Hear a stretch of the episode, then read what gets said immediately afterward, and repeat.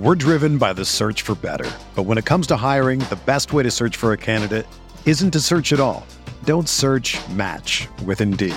Indeed is your matching and hiring platform with over 350 million global monthly visitors, according to Indeed data, and a matching engine that helps you find quality candidates fast. Ditch the busy work. Use Indeed for scheduling, screening, and messaging so you can connect with candidates faster.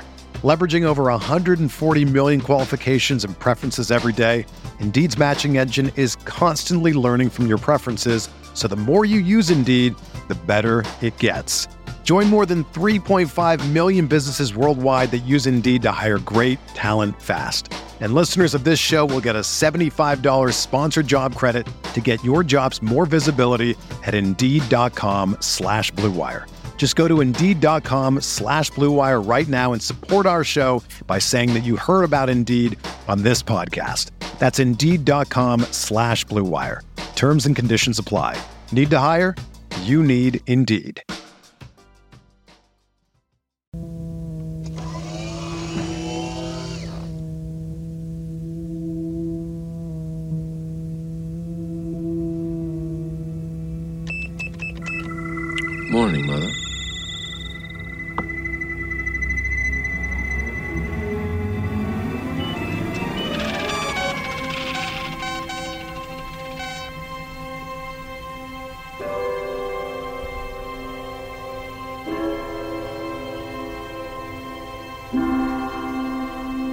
Hello and welcome to another edition of Final Review.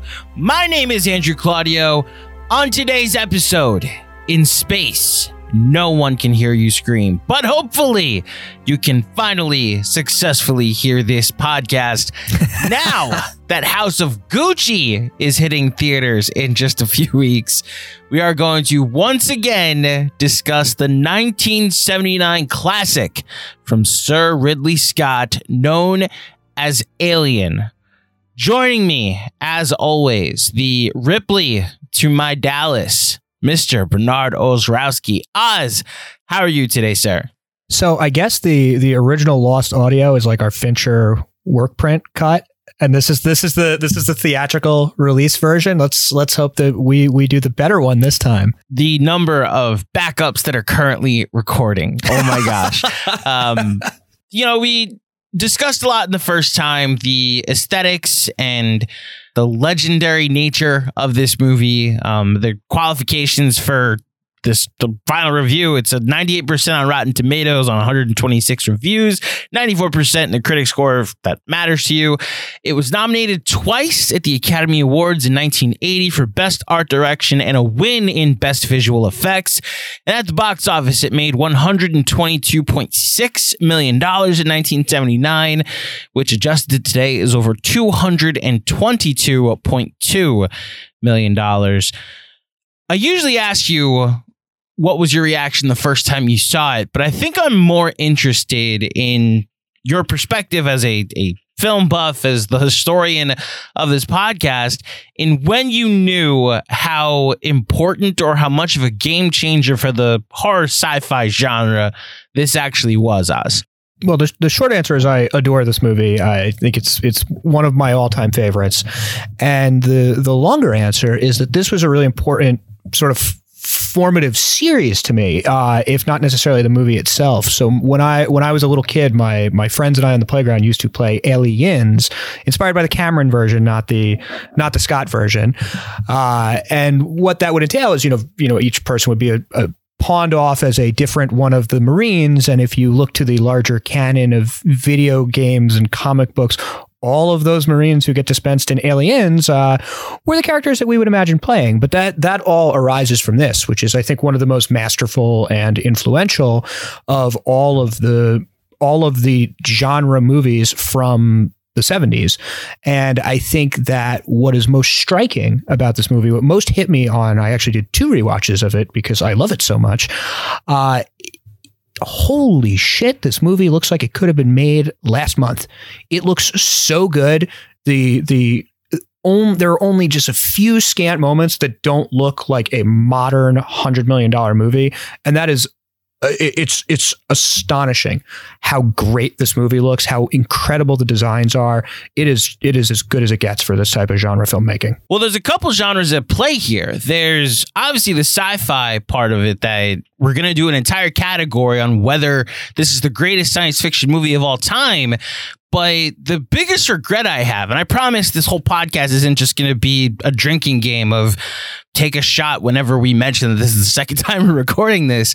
But if we could have done this immediately after talking about what makes Carpenter's Halloween so great, it would have been kind of perfect because we can talk about what makes horror movies good or great or effective rather than the excessive franchise building that goes on throughout Halloween.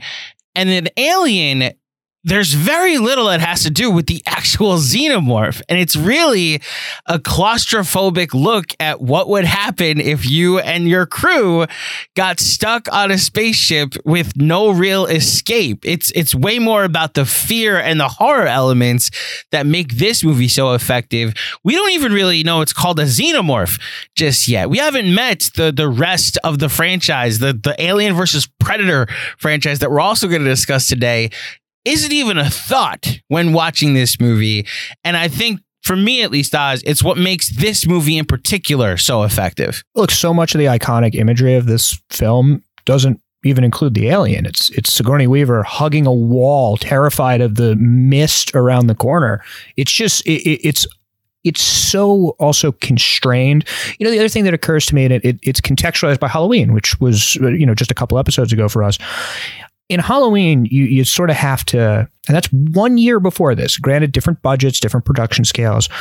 You kind of have to hold your nose and go with it when it comes to the the kills. You have to accept, well, there's a certain jankiness. It's the 70s. It's low budget. It's just not what we're used to. This thing, on the other hand, is uh, it is just a fully modern movie. There, there's, uh, and we'll talk about the the chestburster scene in a bit.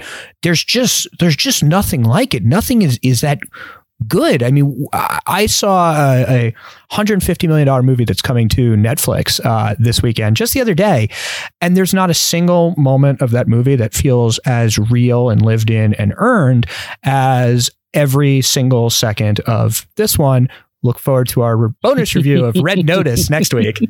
There is a clause in the contract which specifically states any systematized transmission indicating a possible intelligent origin must be investigated. I don't want to hear. We don't know that's intelligent. I want to go home and party. Parker, will you just listen to the man? On penalty of total forfeiture of shares. You got that? Before we get into the categories, just want to quickly say that the one probably big omission that we're not doing in our top fives is Tom Skerritt, who plays Dallas, uh, the captain of the Nostromo. Oz and I came to an agreement that this is an ensemble cast in which Sigourney Weaver plays the most iconic character in the franchise. Ian Holm plays probably the most important character in this movie. And John Hurt has the most iconic scene in the franchise and maybe movie history. Uh, so we have three members of the cast. Shout out to Tom Skerritt, who had a very big career. We are just not doing a top five for him. As an ensemble, we picked three, and we are comfortable with that. All that being said, Oz, are you ready to do a final review of 1979's Alien? Let's do this. Categories will be Sir Ridley Scott, Sigourney Weaver, Ian Holm, John Hurt, production design, Alien movies. That's the species Alien, not the movie Alien. 1979, the 1970s, the Alien versus Predator franchise, and top five sci fi films. We start. Sir Ridley Scott. Is Alien a top five Sir Ridley Scott film? Now, I mentioned this to you last time, and I probably won't be genuine again, but I actually prefer Tony Scott's films to Ridley Scott while recognizing that there is an uptick in quality, prestige, whatever you want to call it, filmmaking even. I just tend to enjoy the the turning my brain off of certain Tony Scott films a little bit more than the slogs of the Blade Runners in, in Sir Ridley Scott. I, I do recognize we are about to discuss a master of this craft the decades that his brilliance spans is unprecedented. Let's just start here. How blasphemous is the claim that I just made to you? Well, I like watching Denzel sodomize bad guys with explosives. Um, I, Jesus. I, I uh, think it's That's an a insane. sentence you just said. While I It is. like watching Denzel sodomize bad guys with explosives. it- this is this is a thing that Tony Scott has depicted vividly on screen. Uh-huh. Um, look, I, I enjoy what Tony Scott brings to the table, but Ridley Scott is a fucking master. Tony is Tony is not. Tony makes fun shit that I enjoy. Uh, the train movie with Chris Pine is particularly delightful, but uh, that that shit does not belong in the same conversation with the greatness of Ridley Scott, who is one of the most uh, diversely talented filmmakers of really of all film history. I mean, this is someone who has done epic as well as anybody in the modern era. He's done action at a high level. He's done war movies. He's done sort of stodgy prestige dramas. He's evidently done something like Camp with House of Gucci. We'll we'll see how that shakes out. Uh, he's done romantic. He's done romances. He's done kind of a romantic comedy about a vineyard. I mean, th- this is a guy who can quite literally work in every genre, and he's also I, I just he might be the single person with the most stamina on earth. You you already alluded to it. This is a man in his 80s who is making movies. This is not like a Marvel movie where you go to London or Atlanta and you sit around a soundstage and you trust the CGI text to fill in everything for you.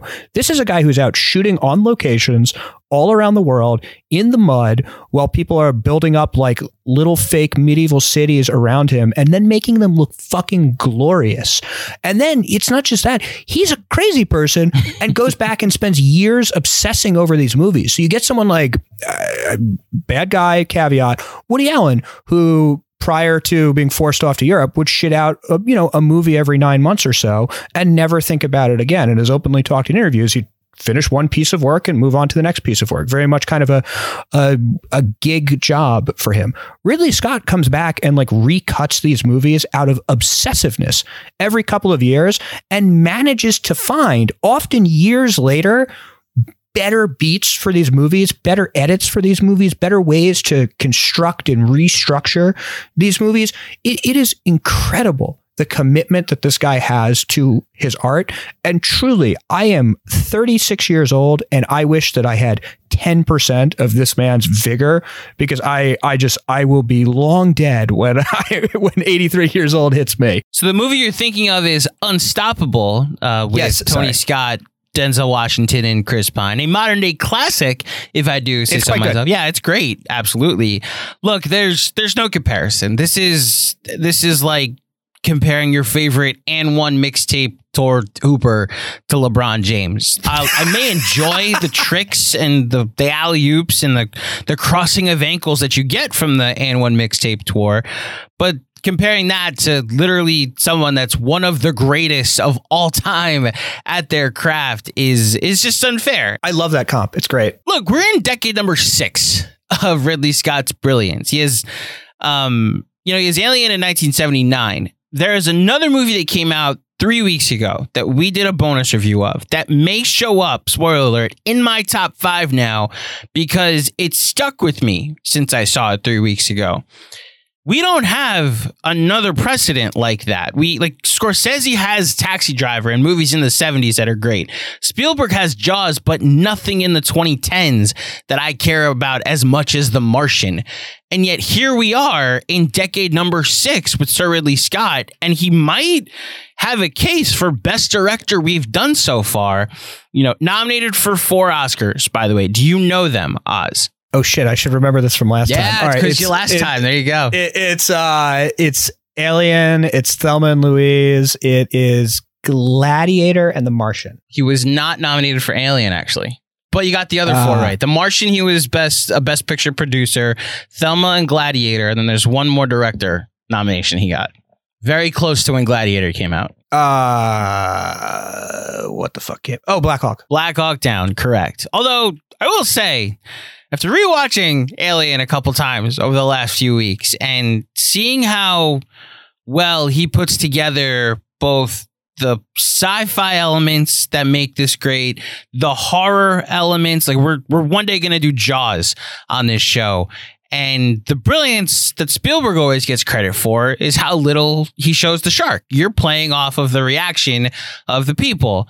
And an alien, you're really playing off the reaction of the crew and how terrified they are of their circumstances and how frustrated they are with the situation that they found themselves in and how he hides the ash reveal, how he how he stages the John Hurt um the the Kane chest burst and how we never really see the alien and it adds to the lore and the the masterpiece that this is. I I, I really I, really am curious to see what your top five is, which we might as well because how many different decades are going to be covered throughout these top fives is probably going to be the most fascinating part of this for me at least. So Oz, without further ado, your top five Ridley Scott, Sir Ridley Scott directed films.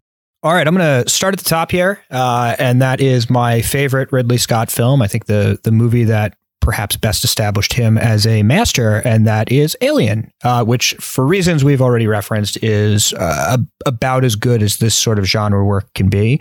My number two, and I we're going to start going off the grid already here, uh, and it is one of these director's cuts. I would I would not recommend the theatrical version. I would recommend the director's cut, and that's going to be Kingdom of Heaven, which is a crusade epic starring Orlando Bloom, among others, Eva Green and Liam Neeson, uh, Edward Norton, uh, about a uh, really just someone who goes off to the Middle East on a crusade and sort of the the life that he lives there. And the theatrical version turns it into sort of a, a, a budget janky version of Gladiator.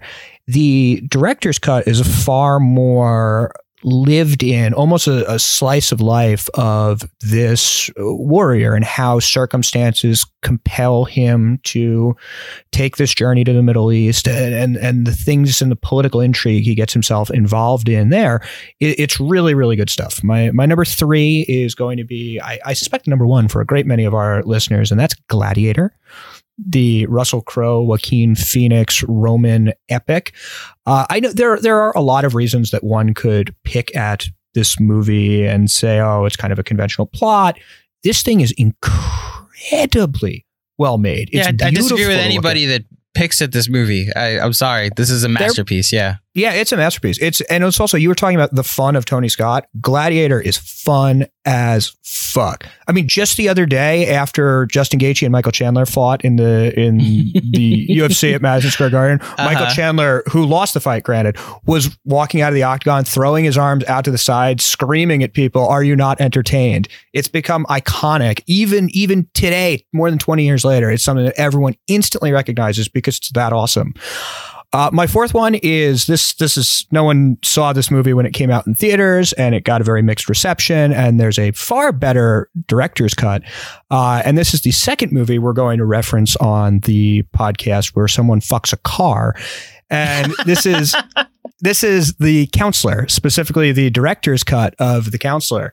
And as Javier Bardem delightfully describes Cameron Diaz uh, fucking a car, it was too gynecological for his his interests. But it's uh, it's about a lawyer played by Michael Fassbender who becomes embroiled in uh, some mob bullshit with the Mexican cartels. Penelope Cruz is in it. Brad Pitt.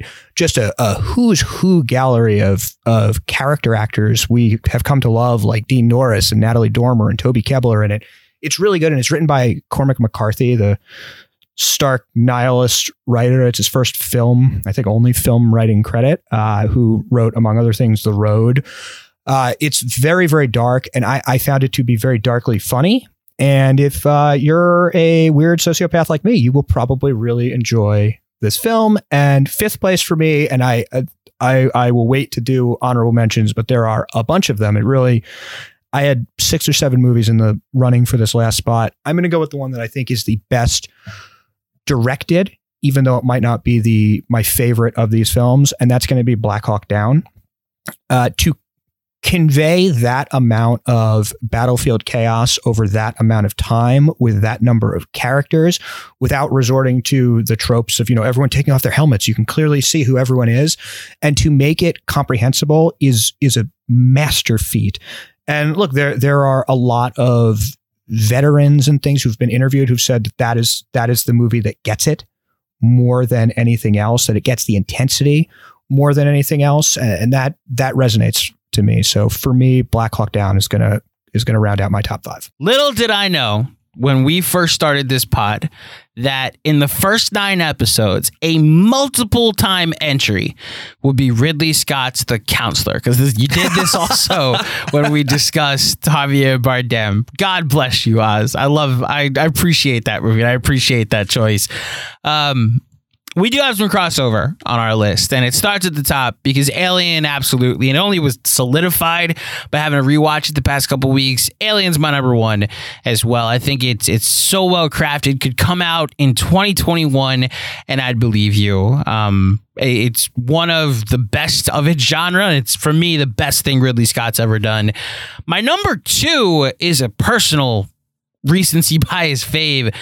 I've seen The Martian so many times since it came out in 2015, whether it be the one man play that's going on on Mars with Damon or the uh, Obama era optimism that's going on with the world trying to get him home back on Earth, which is very disheartening to watch that movie now and to think there was ever a time that if the world was at crisis, we wouldn't just go to our corners like real life, but they're we might all work together for the greater good. Go figure. Uh, so The Martian's my number two. My number three is Gladiator for all the reasons that you said, as well as the fact that it's up there for my favorite sports movies. That's all I'll say on that. And then my number four, speaking of recency bias, speaking of sword and sandals sports movies, is The Last Duel. Yeah! Since I've seen this movie, I have just continuously thought about it. And I mentioned how much Scott pays attention to detail in his direction of Alien. And man, the attention to detail in how he directs the Comer portion, the driver portion, and Matt Damon, and how you really do feel like you watched the same story from three different perspectives and it's really driven in performance and and the way he he just puts all three together is so brilliant. And then the final battle, unless you're really in tune with your late 1300s uh, duels, you're, you're not going to know what's going to happen, and so it's it's pretty thrilling as well.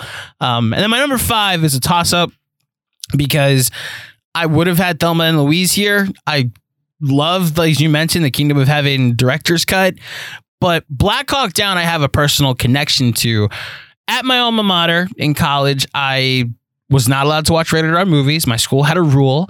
Then Sergeant General Jeff Struecker, who in the movie is played by Brian Van Holt, uh, he came to speak at our school. So the rule book then was amended to say that you're not allowed to watch rated R movies except for Black Hawk Down. uh, I actually had the chance to interview the Sergeant General. It was a pretty great experience. So, because of that personal anecdote and because that movie is pretty epic, Black Hawk Down will be my number five, while it, it really is a toss up between the, the last three for my number five. Oz, any honorable mentions? So uh, th- this is really hard for me. I it was I thought long and hard about the last duel, and and part of the reason that I omitted it is because I've seen all these other movies multiple times. They've had a long while to to sort of sit with me. I think if if I had seen the last duel a second time, I, I think if we did this in the new year, I, I might have a different ranking, and that may also make it to my top five, but it just doesn't quite make it. Matchstick Men is up there for me. The Martian is great. Thelma and Louise is wonderful. I I will shout out because I think it's extremely well directed, though we both have a, a number of quibbles with it. Uh, Blade Runner is in the conversation for me. And the last one I want to mention is a movie called A Good Year, which is, I think, it might be his least seen movie box office wise, if not literally, it, it's up there. Uh, it's about Russell Crowe who inherits a, a, vineyard in France and goes over there to run the vineyard and falls in love with Marion Cotillard. Uh, it's really good. It's a really touching love story. It's it's probably a pretty good date movie. Um, I would I would strongly recommend tracking it down. It was kind of poorly reviewed in real time, but it's because he went from like Gladiator to Romance in a French Vineyard, and I think a lot of people were kind of whiplashed by that. I think it's it's aged incredibly well, and it's one of the last like motivated Russell Crowe performances before he went through that like ten or twelve year stretch of being not great. uh, what do you think of American Gangster? Uh, I think American Gangster is fine. Fine. It's not one of my it's not one of my favorite Scott movies. I don't think the director's cut particularly improves it. I think as usual the actors are are quite good. Um, and there's a I, I know like I really like the interrogation scene where where Denzel and Russell Crowe are essentially uh, passing back and forth this cup of water, which is like a prop that serves as this you know balance of who's winning the the dialogue between them. But uh, it it's it's lesser Scott for me, but it's still I mean look, Lesser Scott is still a movie that I think is is very good and worth your time. Is this the only Denzel Ridley combination, or is there other ones that I'm forgetting? I think it's the only time they've they've collaborated. I, Okay. I'm pulling up I'm pulling up the list now, and I think that's Yeah, looking at it now, th- th- I think that's, that's it. right. it. It appears that one Scott brother knew how to use the talents of one Denzel Washington better than the other one ever did. That's Uh, fair. It's, it's interesting if I do say so. Uh, we do need to just quickly say, at least I need to personally say, because we've had two chances to talk about this movie and we haven't yet. Um, whether it be Harrison Ford or now with Ridley Scott. Uh, you mentioned quibbles with Blade Runner. I personally, to the many Blade Runner fans out there, because I saw you you come in hot and heavy when we asked for your top five Ridley Scott films, when we asked for your top five Den- uh, Harrison Ford films. I personally just find it very boring. I did the full binge of all the cuts before 2049 came out. And it took me a month because I kept falling asleep during all of them. I find that movie wildly overrated. I find it wildly boring. And look, certain things are just not for certain people. And I, the cult around this movie, I just don't understand. It's it's not even like uh, like Frank Ntilikina because I, I think Blade Runner probably in quality is better than Frank, but like this movie is not worth the attention that it gets is my point. Like Blade Runner is like Tim Tebow at a certain point, like incredible college player. Like I, I could see some greatness there, but like stack it up against some of the other greats, and it's like, what are we doing? I, I just personally I don't see it. I never have seen it. I don't think I ever will see it. ne- next year's the 40th anniversary. So get ready for our very negative final review. Yeah, can't wait. I'll have my caffeine ready. We're driven by the search for better. But when it comes to hiring, the best way to search for a candidate isn't to search at all. Don't search match with Indeed. Indeed is your matching and hiring platform with over 350 million global monthly visitors, according to Indeed data, and a matching engine that helps you find quality candidates fast. Ditch the busy work. Use Indeed for scheduling, screening, and messaging so you can connect with candidates faster. Leveraging over 140 million qualifications and preferences every day, Indeed's matching engine is constantly learning from your preferences, so the more you use Indeed, the better it gets. Join more than 3.5 million businesses worldwide that use Indeed to hire great talent fast. And listeners of this show will get a $75 sponsored job credit to get your jobs more visibility at Indeed.com slash Blue Wire. Just go to Indeed.com slash Blue Wire right now and support our show by saying that you heard about Indeed on this podcast. That's Indeed.com slash Blue Wire. Terms and conditions apply. Need to hire? You need Indeed. Hey, Ripley. Right here. We're clean. Let us in. What happened to Kane? Something has attached itself to him. We have to get him to the infirmary right away. What kind of thing? I need a clear definition. An organism. Open the hatch. Wait a minute. If we let it in, the ship could be infected. You know the quarantine procedure. 24 hours for decontamination. He could die in 24 hours. Open the hatch. Listen to me. If we break quarantine, we could all die. Look, Could you open the goddamn hatch? We have to get him inside. No. I can't do that, and if you were in my position, you'd do the same. Ripley, this is an order. Open that hatch right now. Do you hear me? Yes. Ripley, this is an order. You hear me? Yes. I read you. The answer is negative. In the hatch open. Next up is Alien, a top five Sigourney Weaver performance. Now, again, this would have worked perfectly if we went from Halloween and Laurie Strode to Alien and Ellen Ripley because she does end up being a final girl in this, but this franchise and what she's meant to it, and really what it did for her as an action star in the pantheon of female action leads. It's like Ellen Ripley, uh, Sarah Connor, Pam Grier. Uh, if you want to stretch it and go Trinity in the Matrix or Princess Leia or or Kiddo in the Tarantino movies, Furiosa is up there for me. What does the pantheon look like for you, Oz? Are we talking uh, in terms of performers or the characters? Character, yeah, the action lead. I think that if we're talking in terms of characters, then I think the the unquestionable top two are Sarah Connor and Ellen Ripley, and I, I would go with I would go with Ripley as the the top dog here, and then you have a whole bunch of others who are either pretty good badasses in in bad movies, which is kind of like the Resident Evil and Underworld side of the coin, where those are you know kind of interesting. And then you you have like the superhero side of it, where you get ScarJo as Black Widow and Gadot and a couple of others. Uh, I I'm inclined to give a, a, a, some some support to the more physical performances, and I, I, really, you know, the Charlize Theron in in Mad Max is fucking great. Uh, I, I just I'm I'm drawn to the more physical performances as opposed to to the superhero CGI bullshit. Well, it's why I'm curious to see where you put the two alien entries, because, like, spoiler alert, there's clearly going to be another alien movie that is on this list for Sigourney Weaver, the one that turned her into an action star. Uh, but then there's this movie, which I, I struggled with with how high or how low to put it on her list because she's part of an ensemble. This really isn't her movie just yet. The ending, the last third of the movie is, but she's one of the team and on the Nostromo. Like she's up there with Ash for as far as importance goes until the last third. Um, but Ellen Ripley is what she's known for. Specifically, as I start my list, in Aliens, when she becomes the badass that tells the alien, get away from her, you bitch. And the crowd goes wild. Um, one of the greatest action movies of all time, one of the greatest action movie performances of all time. Ellen Ripley, played by Sigourney Weaver in Aliens, my number one. My number two is also not Alien.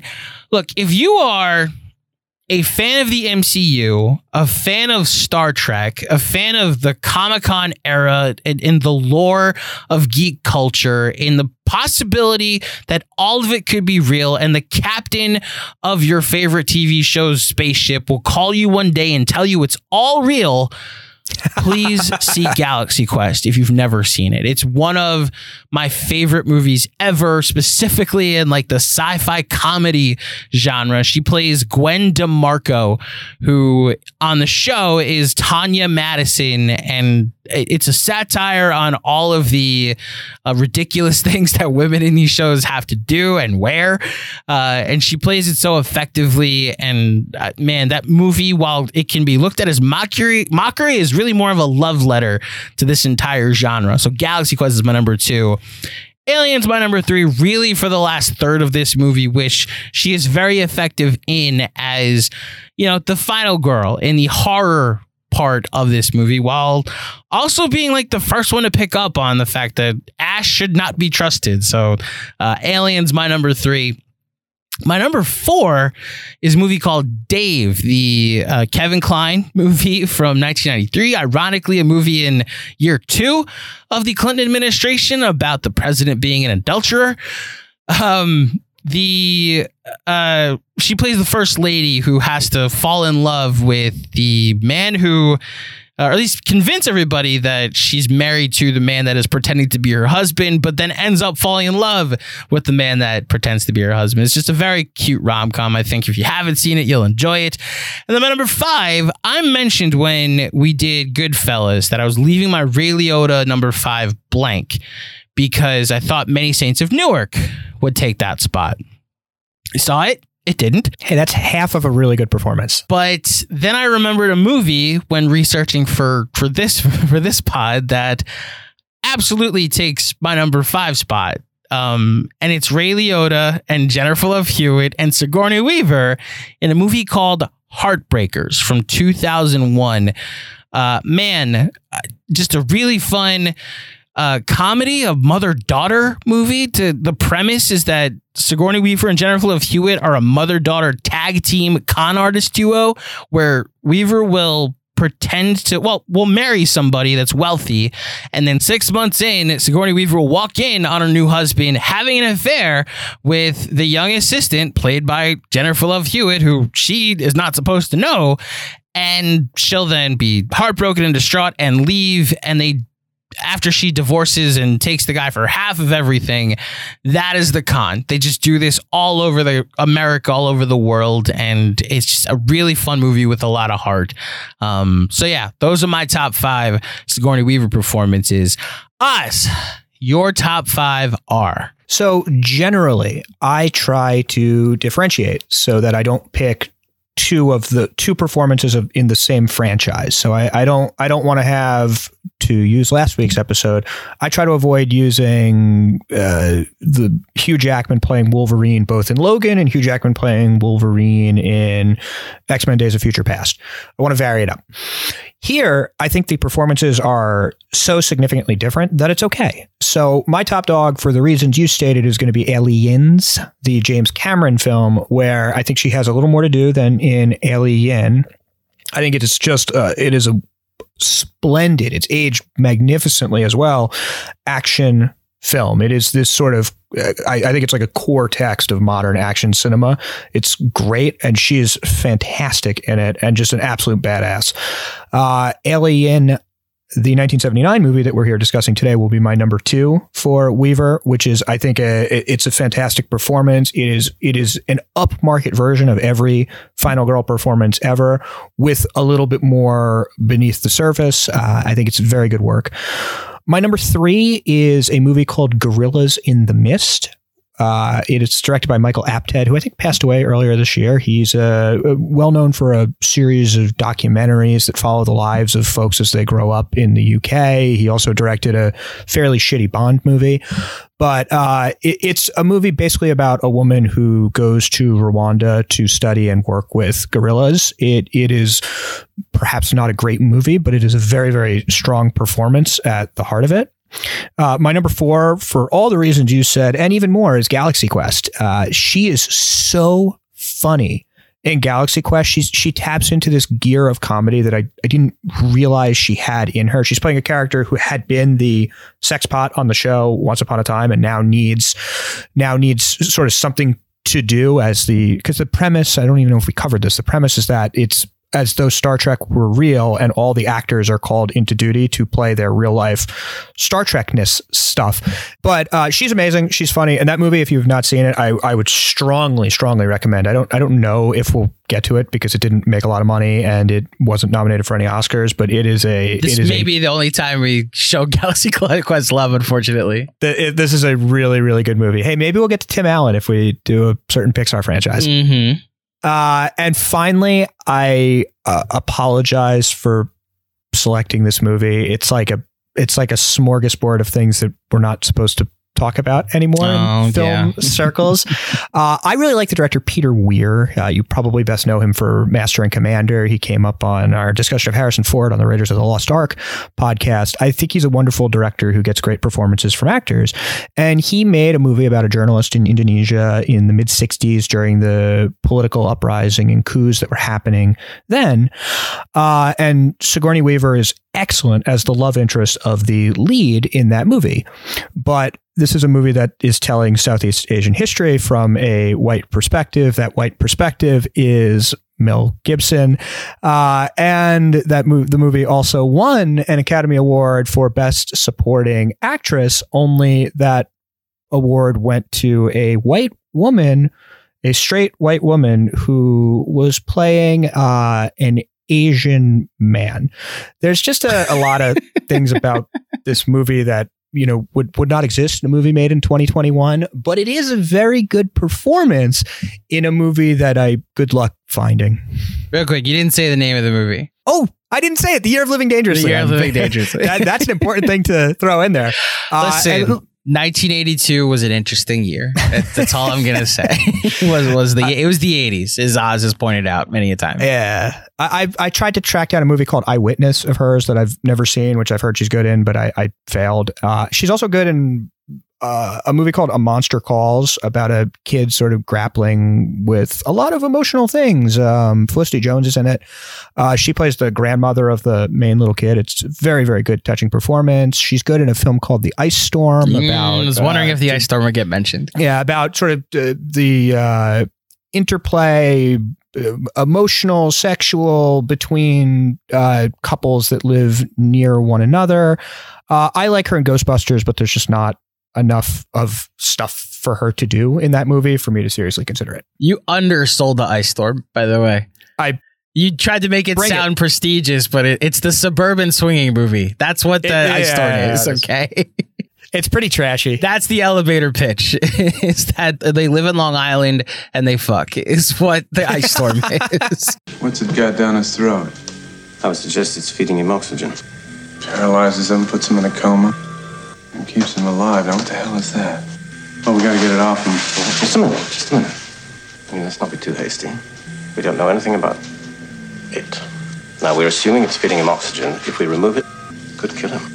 I won't even take that chance. Let's cut it off him now. You take the responsibility. Yes, yes, I'll take the responsibility now. Get him out of it. Next up is Alien a top five Ian Holm performance. This is going to be fascinating because the Ash is a robot twist is so effective. And the overall message is that it turns out these big tech corporations don't have our best interests in mind when they're trying to do things specifically in outer space. It's almost as if in if this movie came out in 2021, that Weyland-Yutani could be a metaphor for Amazon. The last time I made this joke, our recording of this podcast went missing, so we'll see what happens here.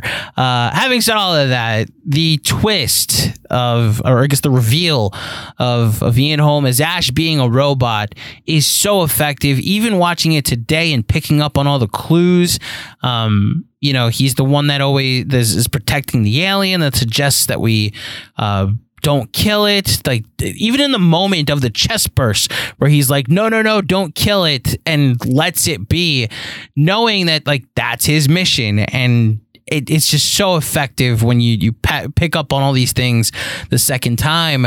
Um, how effective was it for you the first time you saw this movie? Yeah, I, I I think I came into this movie when I saw it the first time already knowing because I knew about the the Ash thing because it's mentioned in Aliens so much, and I saw Aliens just on repeat. It makes I sense, was yeah. I think I, I there was this shitty little video store down the street from us where I probably rented Aliens like twenty times, but um, I I. I I always knew, but I totally agree. It's it's a really effective twist, and I think a, a really compelling performance. And I think the the pivot in w- when the reveal happens and the way Holmes sort of ratchets up the the intensity is is really good stuff and doesn't ever go over the edge into the full on scenery chewing that I detest.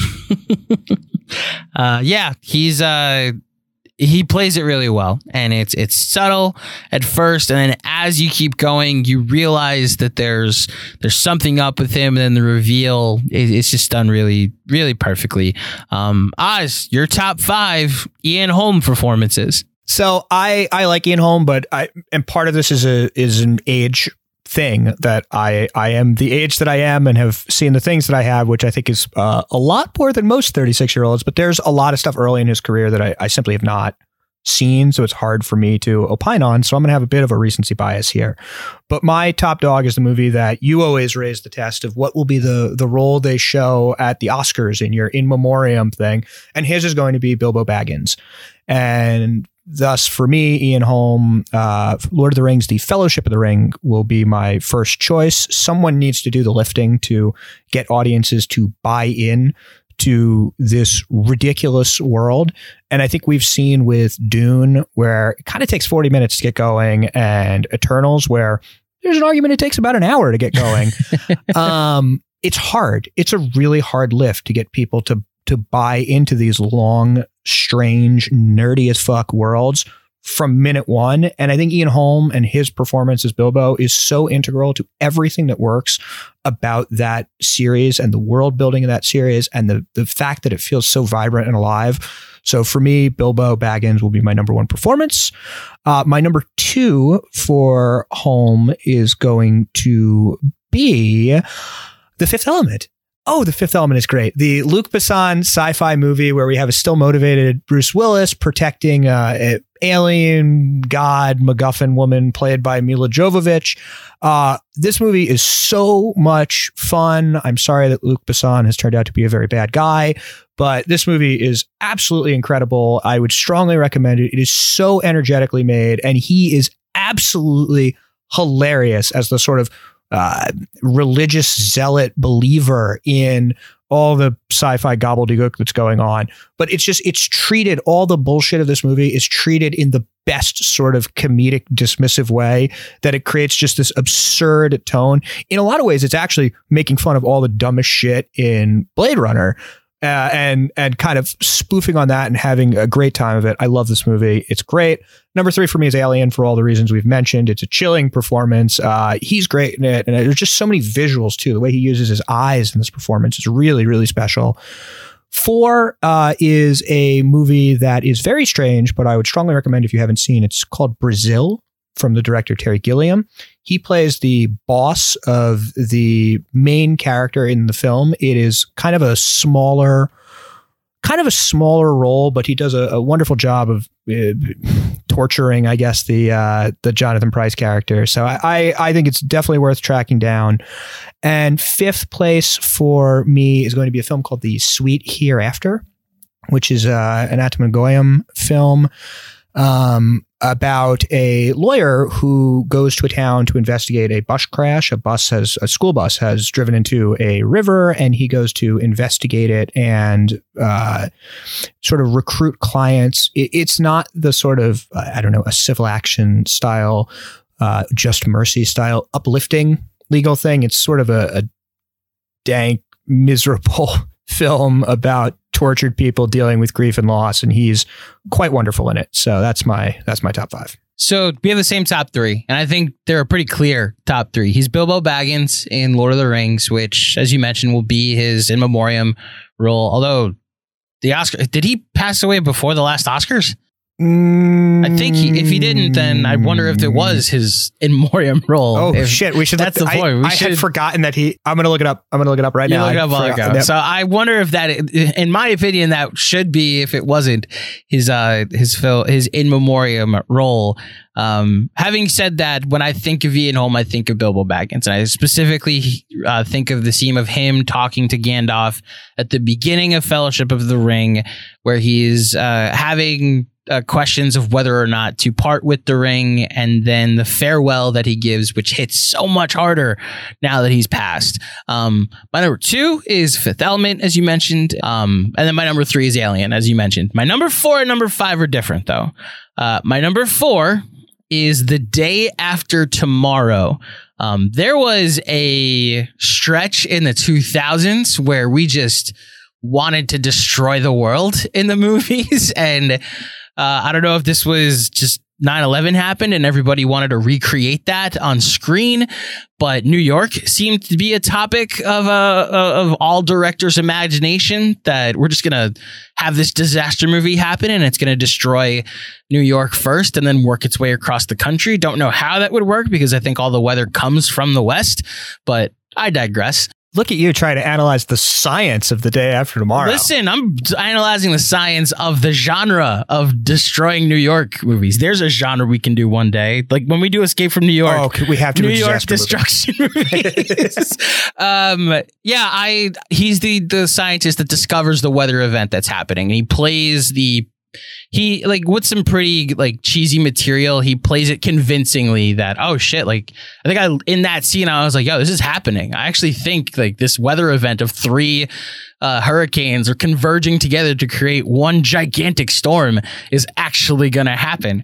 Um, and then my number four uh, excuse me my number five is a movie that somehow has become polarizing of whether it's good or not, but Garden State is good, right? Garden State is good. Good. We're allowed to say that. He plays uh We can make we can make fun of it deservedly, but it's good. fine, but like he plays the Andrew's father, the the psychologist in this movie. I think it's like super effective as as what he has to do uh, in Andrew's life, what he means in Andrew's life, and just like as a grieving father, also is also pretty effective. A grieving husband, I should say, is pretty effective in that movie. Um, so those are my top five.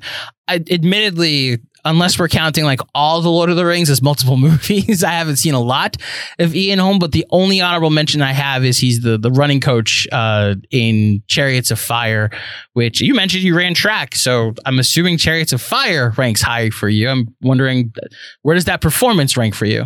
Chariots of Fire is a it, it's a movie that feels it feels very long. It's it's in not a bad movie, but when we did 81 for Raiders Oh, of the yeah, Lost yeah, Ark, it yeah. didn't rank for you. That's right. yeah, it's it's not bad, but it's it is it is it feels like distance running. Um, and that that is I guess praise, but also it's meant to some damnation, and he's good in it. But I I don't love that movie. I I agree about Garden State. I think he's good in it. Uh, there's a movie I should point out called Naked Lunch. It's a Cronenberg movie that he's supposed to be quite good in that I've not seen, but that is one that could potentially be on a future Ian Holm revision and to spot check us. Uh, now, granted, they used a lot of production stills and things not from movies in last year's very bad Oscar ceremony. uh, but the uh, the answer is that they used Ash from Alien in the picture. Did they really? Mm-hmm. Wow. That is uh, that just I think adds to the legacy of that Oscars now. I, I'm, That they I'm, got I'm the order very wrong, surprised. but and yeah. they well, I mean, when you think about how last year's Oscars went, it actually makes sense about the Yeah. wrong movie for Bilbo Baggins. Maybe I've jeopardized the rest of us, but it was a risk I was willing to take. It's a pretty big risk for a science officer. It's uh, not exactly out of the manual, is it? I do take my responsibilities as seriously as you, you know. You do your job, and let me do mine, yes? Next up is Alien a top five John Hurt performance. The Kane chest burst scene. Your reaction when you first saw it. Dude, First of all, you knew it was coming because of the other movies, right? I, I knew it was coming. It, it was in just totally ingrained in me. So uh, I I knew it was coming. I knew it was a thing that existed. I honestly have no independent recollection because again, I saw the stuff when I was like five. I have no recollection as to if I first saw it in Alien or if I first experienced it kind of elsewhere and it was like pop cultured into me, even from stuff like Spaceballs. So uh, I don't I don't know the answer to that question sitting here now, except to say that that scene is fucking incredible. Even today, it it has aged gloriously, and Hurt is so committed to to the bit that he's still there. Like after the alien is like out of his chest and looking around, he's still like twitching his hands. So good. It's so good. as far as the chest burst scene is concerned, um, to this day, when I watch it, I'm affected. Like I know it's coming, and it's like, yo, that came out of his chest, and it's still, it's still like, oh, holy shit, this actually happened. Which it like matches the first time I saw it as well. Um, he follows a prototype in a lot of these movies, and it's curious white person where the reason something went wrong is that white people went to investigate what was going on and i'm just saying this now as a friend as my friend oz if by my own stupid curiosity i get in a face hugger attached to my face God's plan for my life has been seen through. I, I don't have a chance of coming back. You don't need to break protocol for quarantine. My own stupidity got me in this mess. Leave me be. The destiny of my life has been fulfilled. You, you can go on without me. I'm granting you that right now. We've long established that you're the baby face and I'm the heel on this podcast. So I will I will happily leave you to die with your chest burster. That's the thing. You, I didn't even have to offer. It was already on the. Desk. Was already going to be your plan. You would definitely be Ripley. Be like, listen, he made himself a choice. Okay. yeah. I- I- listen, we're we're going home without him or his friend. Okay. Uh, my top five John Hurt performances. My number one is one of his two Academy Award nominations. It's the role outside of Ash, to be honest, that he's most known for, and that's uh, The Elephant Man, um, the 1980 David Lynch film about uh, John Merrick, who in real life was Joseph Merrick, known as the Elephant Man. He plays opposite Anthony Hopkins in this movie. Quite literally a story about judging a book by its cover and seeing uh, people for who they are deep down. It says a little bit about the entertainment industry and you know how we treat performers. Uh, it, it's some meta commentary there that I think ahead of, is ahead of its time as well. Um, very effective in that movie. I saw that movie at a very young age. I think it's it's uh, honestly educational to an extent. My number two is also one for the heart. Um, I will not be allowed to uh, go home tonight or stay at my home tonight. Whenever my girlfriend hears this, whenever my mom hears this, if uh, Garrick Ollivander is not my number two, I actually went to Disney uh, in so when I was turning thirty, so about a couple years ago, and I thought we were going there as a family because Andrew was turning 30. And little did I know it was solely so my mom could go to Diagon Alley at Universal Studios and get herself a wand from Ollivander's shop. uh, but having said all that, the the uh, moments in Sorcerer's Stone, specifically in Harry Potter and the Sorcerer's Stone, where uh, Harry hears about uh, the brother of uh, his wand is the person that belongs to the person that gave him that scar. Uh, that is a menacing scene in very early on in Harry Potter that sets the tone for the rest of that franchise. My number three is V for Vendetta, a movie I rewatched during quarantine, and oh boy, did it hit differently. Seeing uh, the response to a totalitarian government, he plays one of the chancellors, and most of it is on a large screen, but oh boy, is is he a perfect juxtaposition against the the mask that becomes like the face of V for Vendetta. Um, he plays Chancellor Adam Sutler and is pretty much the voice of the revolution, which is quite effective. My number four is quite the opposite of his performance in V for Vendetta. Um, when I was in high school, I was shown 1984, and it was given to me by uh, a, a, very I, I don't want to bring politics into this. I was basically shown this as a warning for uh, free thought and free speech and it's very clear why this movie and that book gets adopted by either political side as a way to think and a, a the thought police as you would. Uh, I will just say, watching it as an adult, John Hurt's performance is really good, and the conflict that he goes through and the angst that he has to live with with his inner thoughts that he's writing down and that you're hearing that no one else is able to hear. It, it's it's a very strong performance in a very complicated book. And then my number five. So the chest burst scene the first time I ever saw it was not in Alien. It was in Spaceballs. So technically, while my number five I will put as Alien, it's 5A because 5B is when he reprises the role in Spaceballs when he's at the, the counter at the, the, the diner in the sky uh, and he, he's at the, the bar top and redoes the scene of the chest burst and says, Not again. And being able to be in on the joke is, is just bravo when actors do that. So um, while, again, Alien's my number five five, but technically it's because Spaceballs is my number five. Um, Oz, your top five. Oz, your top five John Hurt performances. Uh, all right, so my number one, I agree with you. Actually, it's it's David Lynch's Elephant Man. It's a fantastic performance. It's it's very iconic. Uh, it's a great film. I'll say it, it's I I'm boy. I'm gonna I'm gonna uh, burn my uh, Criterion nerd bona fides here. I'm not a huge David Lynch ah, fan. Well, that makes two of us. Don't worry. But uh, but uh, I think I like The Elephant Man in part because it's one of David Lynch's least David Lynch movies. so I really I like Elephant Man. I like Mulholland Drive, but there's a lot of David Lynch that's you know no no Inland Empire happening for me. Okay. Uh, my number two is a film that is one of the most legendary flops in film history, which is a movie called Heaven's Gate.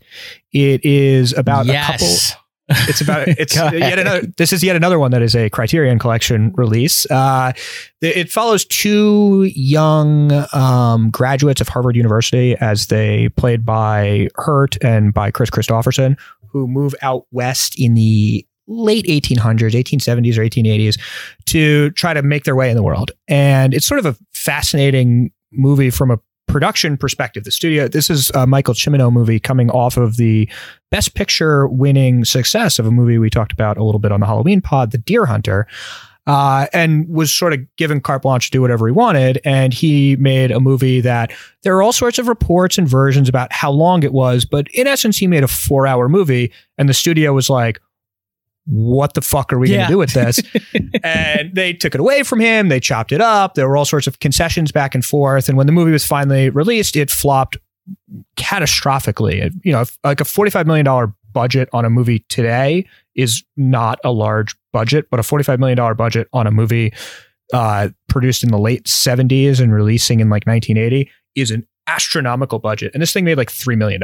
Can I give a comp because I've been doing. I this came up recently with Chloe Zhao going from Nomadland to then Eternals potentially being a flop, but I think the actual accurate comp to this is if um, Tom Hooper had released uh, the King's Speech, and then the very next year was given carte blanche to do Cats, and then Cats being the uh, astronomical flop that it was, um, then completely ruined his career. The director of Heaven's Gate, um, Michael Cimino, like his career completely it feels like completely ended after this. You yep. never recovered from this type of flop. Um, you know, actually, a comp in Ridley Scott's own filmography is Kingdom of Heaven, where the studio took away mm. the version that he wanted to do, released their own thing. It flopped miserably, and then eventually the real version came out, and it's been reevaluated as something quite masterful. But uh, leaving aside that no one's ever going to watch the four-hour movies that we recommend in he- on here, uh, Heaven's Gate is is really quite good, and it's something that deserves consideration. I know I mentioned it in passing on our our mob and gangster movies discussion on Goodfellas, but it's definitely worth watching if that is your your filmic interests. Three for me is Alien. I think it's great. I think he sells the hell out of this. I think the commitment of these actors that that the audience comes in with a relationship with Holm, Hurt, and Skerritt in particular to this shit is part of what elevates it. And you can see if you throw on like a early 2000s comic book movie, you can see the actors are like, I sure hope the check cleared before I stepped onto set today. As opposed to now, look, we, we, both came out relatively positive on Eternals, but you, you can't say the folks who are making it aren't committed to it. Everyone is trying. Everyone's trying to elevate this stuff. Even a big star like Jolie is giving a committed, engaged performance. Uh, and it's Alien where you start to see, like 2001, genre movies with real committed work. And I think his commitment to this could be stupid part is so integral to why it works so effectively. Uh, fourth for me is the proposition, which is a just ridiculously violent Australian Western by the director John Hillcoat, who went on to make The Road with Viggo Mortensen, which at least had some footprint in the US. It stars uh, Guy Pearce and Danny Huston, who are outlaw brothers. And uh, he, Hurt, plays a bounty hunter who's chasing them in a particularly uh, chilling and unnerving performance. Uh, I would really recommend tracking down this movie. It is fucking bonkers. Uh, and fifth for me is another movie that is fucking bonkers and is super depressing. And we talked about on one of our earlier episodes, and that's Lars von Trier's Melancholia, which yeah. is a movie and uh, I guess technically a sci-fi movie, but really an allegory for for mental health uh, mm-hmm. uh, about a world called Melancholia, which is going to crash into Earth and end all life on the planet. It stars a, a, bunch of famous people in it: Charlotte Rampling and Kirsten Dunst and Kiefer Sutherland. And he, the movie is premised around a wedding that's happening right before the sort of melancholia collision happens, and he plays the father of the bride and gives this utter, just utterly batshit wedding speech. It's a really, it's a really good, memorable performance. And uh, I, my, the honorable mention I would like to shout out here is I like all of the things you mentioned. Uh, I would like to shout out uh, Tinker Tailor Soldier Spy, where he Bingo. plays control. He plays, Yep, he plays Control, who's sort of the head of the spy branch. I think it's a very, very good performance. It's just not a long enough performance to to make it on here for me. Yeah, he's barely in it, but he's arguably the most effective for me. You know. Yep. Um, and then I guess by default, my honorable mention will be the only one I, we haven't mentioned yet. And I like his in the Del Toro Hellboy in 04. I like Professor yeah. Trevor Broom. Uh, I propositions on my shamefully haven't seen, unfortunately, but shout out to John Hurt. Look, I just run the ship. Anything that has to do with the science division, Ash has the final word. How does that happen? It happens, my dear, because that's what the company wants to happen. Since when is that standard procedure? Standard procedure is to do what the hell they tell you to do. Did you ever ship out with Ash before? I went out five times with another science officer. They replaced him two days before we left Thedus with Ash. Hmm? I don't trust him. I don't trust anybody. Next up, we finally get to do it, us. Does Alien have a top five production design in a film? Now, I first ask this of the film buff in front of me. Uh, what do you look for in production design? What usually catches your eye? So I'll say there there's a more particularized definition of this that we're not using, which is the Academy Award definition, which largely has to do with sort of sets and locations and how those are designed, and, and that's fine. But I, I think we're using a broader thing, which kind of incorporates the film's visual aesthetic, the way the sets look, the colors, the costumes, the hair, the makeup, the everything on the sets. You know, you think of like a Wes Anderson movie as a movie that has intense production design everywhere on the scene. It's clear that every little corner, every book on every shelf has been very particularly thought out. Uh, so for me, I, I I'm drawn often to movies whose production design is so intense and effective that it leads to other films that come to look an awful lot like the originators do. And I think that Alien not not just for not just for the design of the ship, which is incredible, not just for the design of the alien, which is incredible. It, it, it's this whole sort of smorgasbord. How it all comes together is really, really cool. Even the whatever the fuck they call him in Prometheus, the thing in the bed, the originator creature thing, uh, even that, it's just set off in this here is this thing that's out there in the world. It, it, doesn't require the sort of over explanation that the mcuification of film has given us where everything needs to have a fucking wikipedia page 10 minutes after the movie's released. It's one of the reasons prometheus is not my favorite. Um it's just it's really i just I, I i cannot get over how effective the design of the world is. Everything from the the leatheriness of the alien eggs all the way all the way through even like the the slight raggediness to the space cat makes so much sense of of how this world is designed and of the the clear aesthetic mindset behind it. So to dive into the top five uh, so i did mine off the cuff and came up with seven finalists. And then I went and did the exact same thing and went through the Wikipedia lists of everything that's ever been nominated and then Googled some other charts. And, you know, I was happy with my my top seven. For whatever reason, these are the movies that have really, really embedded themselves in my mind for what is incredible production design. And I, I'll, I'm going to go slightly out of order here. I already praised the hell out of Alien. It's great, but it's my number two. Okay. Uh, my number one is a film that I, I think is in every aspect of its design masterful. I think it is beautiful and scary. I think it is it is even emotive and emotional. I think the creature effects at play are fantastic. I think the makeup serves the plot in a really compelling way. I think the sets are utterly transportive. My number one is Pan's Labyrinth, the Guillermo del Toro fantasy film. Uh, my number three, Alien is two. My number three, uh, I wanted to pick a Kurosawa movie. I think that the language of cinema, I mean, you don't have Star Wars without Kurosawa. If you watch the Ahsoka Tano, Rosario Dawson episode of The Mandalorian from last year, that is like shot for shot stolen or homaging The Hidden Fortress and other Kurosawa movies. Uh, I'm going to go though with the one that's probably the most iconic, the one that probably puts that sort of visual element into the forefront and say the Seven Samurai. Number four for me, we're going to go back to Ridley Scott. We've already nuked the movie a little bit, but we, I think, can both agree that the production design is incredible and something that we still see every time we go to the movies. Hell, we just did Logan last week, and Logan is directly inspired in visual landscape in a lot of ways by Blade Runner, which is my number four. Fair. And My number five is a movie which is good. Fuck you if you disagree. I actually think it's back on Netflix now. uh, no, it's another movie. It's a movie that is, I think, unfairly lampooned for the things that it isn't instead of praised for what it is. It is one of the most sumptuous, well made epics of all time.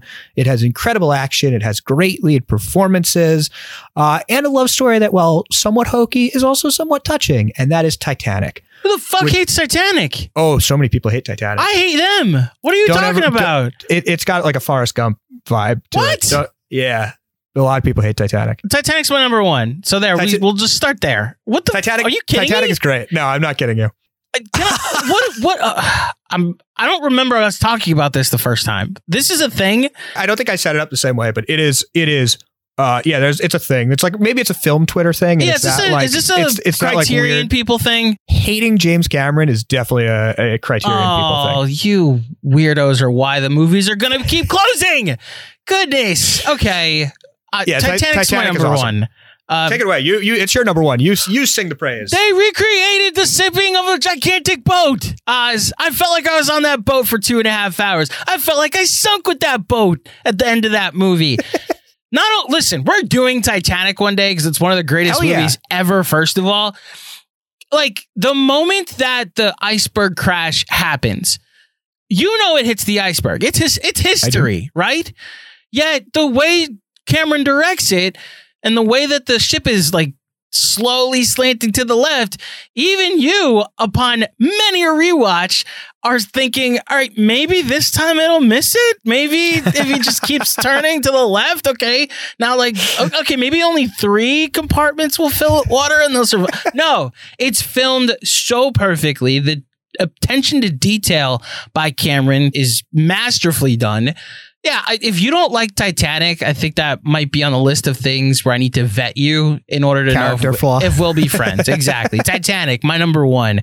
Um, my number two comes from being a broadcast journalism major, um, and someone that's like worked in a newsroom before. All the President's Men recreating the Washington Post uh, in the 1970s. Uh, it is extremely accurate to what a newsroom will look like. It's specifically what that Washington Post newsroom looked like, and how your editor will be like three seats down, but then your copywriter will be two other seats down, and all of the different elements of the newsroom happening where someone will be writing. It's not like today where we're all at home writing online because everything's on the internet.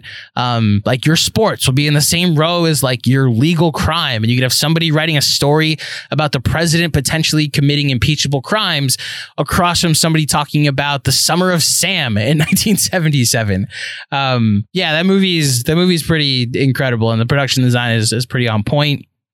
Then my number three is Alien. Uh, it, everything that you mentioned, I think um, when I think of a spaceship, I think of the Nostromo before any others because of how this movie in particular uses it in its horror elements. The the elevate the, the the shoots where the where Dallas ends up dying. Um, I forget the character's name, but the entire sequence when we first see the full grown uh, xenomorph. Um, oh yeah, that entire sequence where he's exploring the ship looking for the cat, and then it's all it's silent, so you don't really hear the score as much, which just adds to the the chilling nature where you're like you're shielding yourself because you know something's about to pop out, and then it eventually does. Um, it's extremely admirable. My number four is Saving Private Ryan. Um, while after the first 40 minutes, it can look like every other war movie or World War II movie, the recreation of Normandy is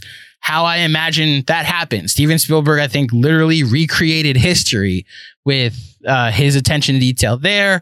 And uh, man, look the the intensity of that first forty minutes. I hope it's not popular to hate on those first forty minutes because I think it's some of the the best in film history. And then again, I want to live where I'm currently living. Harry Potter and the Sorcerer's Stone. I had to put a recreate uh, the creation of Hogwarts and actually visualizing what this school and what this really this this dormitory would look like. Uh, I think is pretty impeccable. Um, so those are my top five, and there's a plethora of other ones that we haven't mentioned. Uh, go ahead with a couple of yours. Yeah, I think Harry Potter's a good call. I, I actually might look towards one of the sequels where they expand the world out a little bit. That that it's probably a hair better. I maybe Prisoner of Azkaban or Order Deal. of the Phoenix. A, a- but- a Harry Potter is more where I was going with that. But um, uh, I th- uh, the two others that I mentioned are one is sort of a, a- an all time classic in this field, and that's Gone with the Wind, which I think for for bringing that era to life the way it does, that sort of uh, vividness of design, I, I think it's really really impressive.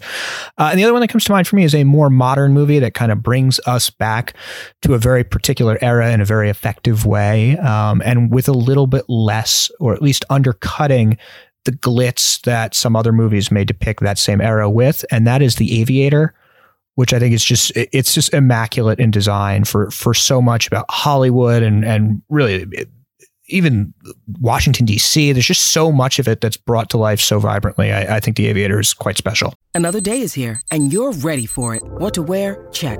Breakfast, lunch, and dinner? Check. Planning for what's next and how to save for it? That's where Bank of America can help. For your financial to-dos, Bank of America has experts ready to help get you closer to your goals. Get started at one of our local financial centers or 24-7 in our mobile banking app. Find a location near you at bankofamerica.com slash talk to us. What would you like the power to do? Mobile banking requires downloading the app and is only available for select devices. Message and data rates may apply. Bank of America and a member FDIC. What's wrong? What?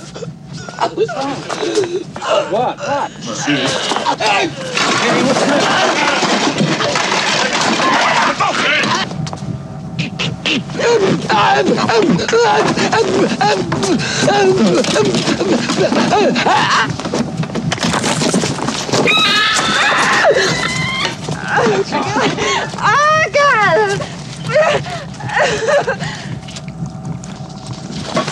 No, no, Don't touch, no! touch it! Don't touch it!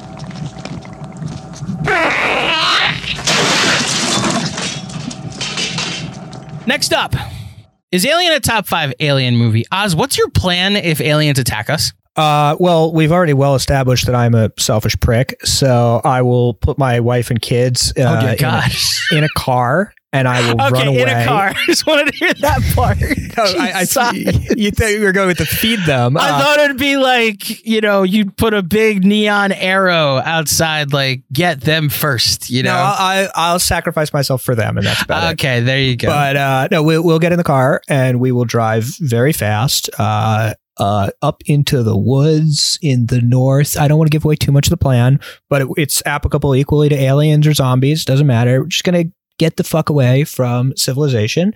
Uh, go somewhere with minimal cell phone coverage. And honestly, that, that actually sounds kind of great now as I just say it aloud as a, as a plan to do anyway and just escape from the grind of it all. But uh, yeah, that, that would be my plan. What would you do? So I said this last time, but as somebody that used to work at Dick's Sporting Goods and is confident I could get in good with the people that would show up every Saturday morning to go get their gun license. Uh, I am pretty sure the first place I go is to the nearest Dick Sporting Goods or Field and Stream Bass Pro Shops, a place that sells artillery is what I'm trying to say. Specifically Dick Sporting Goods cuz then it also has a camping section so I could find a place to a little corner that I could live until the while we're hunkering down. Um I, I am positive that I, I would figure out a way to blend with these people and be be okay. So you'd you'd rock the MAGA hat that you have to to get to get inside. I'm the saying building? that in this Okay. scenario, America got invaded. So as a result, the hat's just a red hat with white letters. There is no America to make great again. uh, I'm just here making a fashion statement. It's funny though. I mentioned an invasion that's really not there in this movie, and so. For me, I always associate alien movie with alien invasion. What do you think of when you think of an alien movie? So I I consider it when it- you know something from outside of this world is the primary driver of the film that we're looking at. I think a lot of the alien movies, stuff like say Independence Day, are they're not really about the aliens. There are no alien characters. The one that that you know controls Data's mind is not exactly a, a, a character or a thing. Um, it, it's I, I almost think of that as more like a disaster movie. I don't think there's anything distinct about Independence Day from 2012 or A Day After Tomorrow or Moonfall. I'm just listing Roland Emmerich movies now. Nothing to say. but uh, I, I, I think that the the alien as a driver for the character growth or discovery of the humans is kind of an important element of how I came up with my own list. So maybe this is just how my brain works, but I'm unable to uh, disassociate my top alien movies from the invasion. I, I that's always gonna have to go hand in hand for me. I, I have a special place in my heart for the ETs, the arrivals, like the galaxy quests, obviously, but like I just have a hard time believing that if intelligent life comes to this planet, they're going to negotiate or want to be part of our society. Now, they're going to want to invade and get rid of the stupid humans and like take our planet for resources. That is just what's going to happen when they get here. So, my top five uh, reflects that. Um, which, as we get into it, my number one the great American classic Independence Day, starring uh, Will Smith and Jeff Goldblum. This even has what I'm talking about, where the the part in LA where the the ship is above the skyscraper and you have the dumb humans on top of the building with signs like saying welcome to our planet thinking that this is going to be at all peaceful the the stupidity of this human race sometimes uh so, Independence Day for all the reasons that are obvious every single human I'm pretty sure has seen this as my number 1 my number 2 man when we ever do a Tom Cruise pod, this will be up there for me. Uh, Edge of Tomorrow. Um, just again, a, a, shout out to my girlfriend who hates Tom Cruise yet loves this movie because he dies over and over and over again.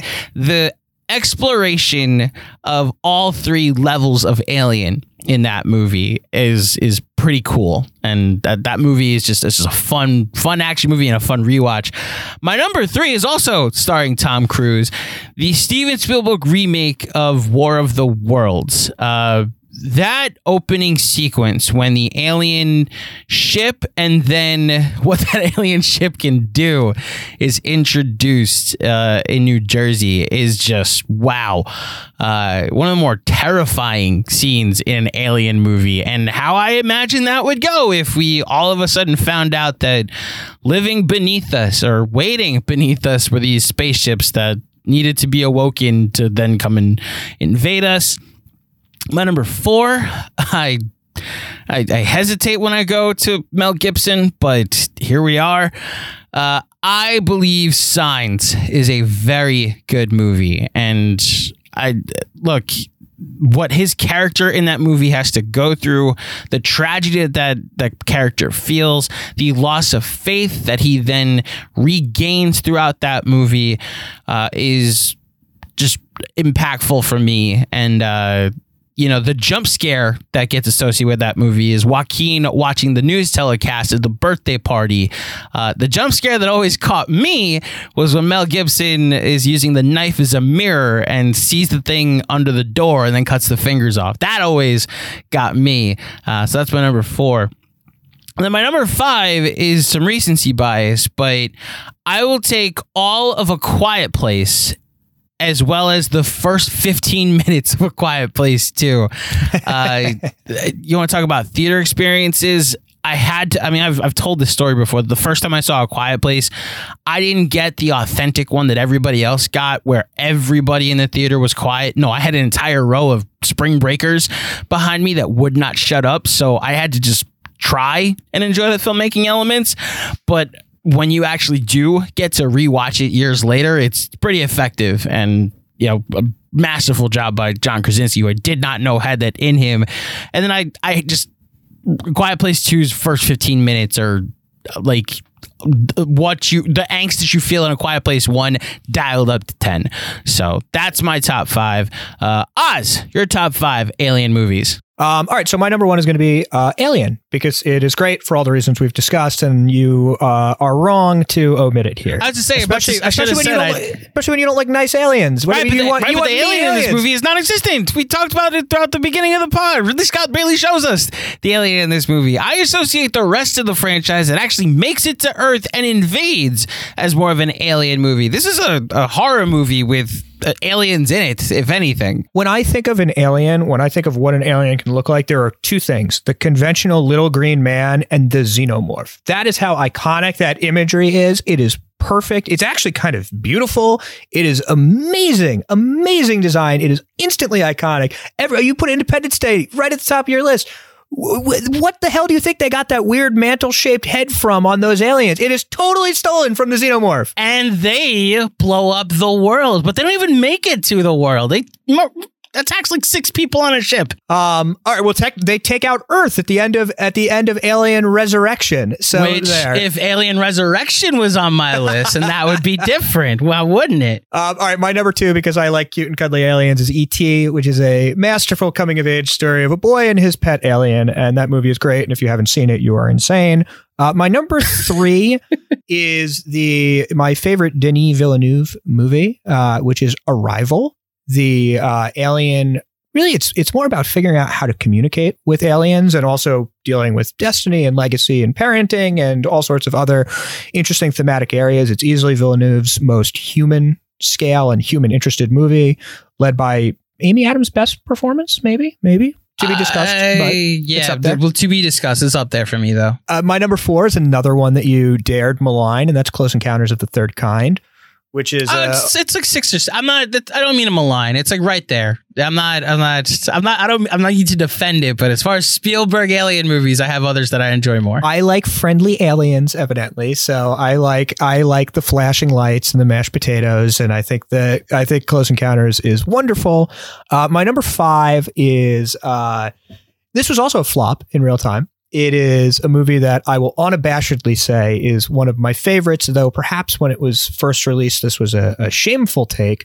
It is the who boy Casper Van Dien and Oh, Denise Richards starring sci-fi opus Starship Troopers from Shockmaster Paul Verhoeven, who also directed RoboCop and Benedetta, which comes out in a couple of weeks. About that's the lesbian sexy nuns movie, um, which sounds like a trailer in the midst of Grindhouse or Tropic Thunder, but is actually a real thing. And if you watch the trailer, the movie is just that hilarious and ridiculous. But um, Starship Troopers is really great. It's a really interesting, smart allegory about fascism and how it impacts our society.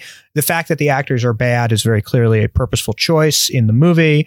Uh, It's also it's really really funny and I think it uses the aliens and the alien menace in a way that is quite interesting and prescient to our current times. Uh, if you ever watch any Fox News coverage of the border, so uh, yeah, I would strongly, strongly, strongly recommend Starship Troopers. I think it's it's utterly masterful. I will admit that I have a, a bad modernity bias here and later in the sci-fi category. I just I just think that sci-fi leveled up in the 70s and it just it just became better. So there was lots of stuff just to throw in some honorable mentions that I, you know, like Invasion of the Body Snatchers is quite good. The Mhm. Day the Earth Stood Still, too, yeah. The Day the Earth Stood Still is good. Uh, Edge of Tomorrow is wonderful.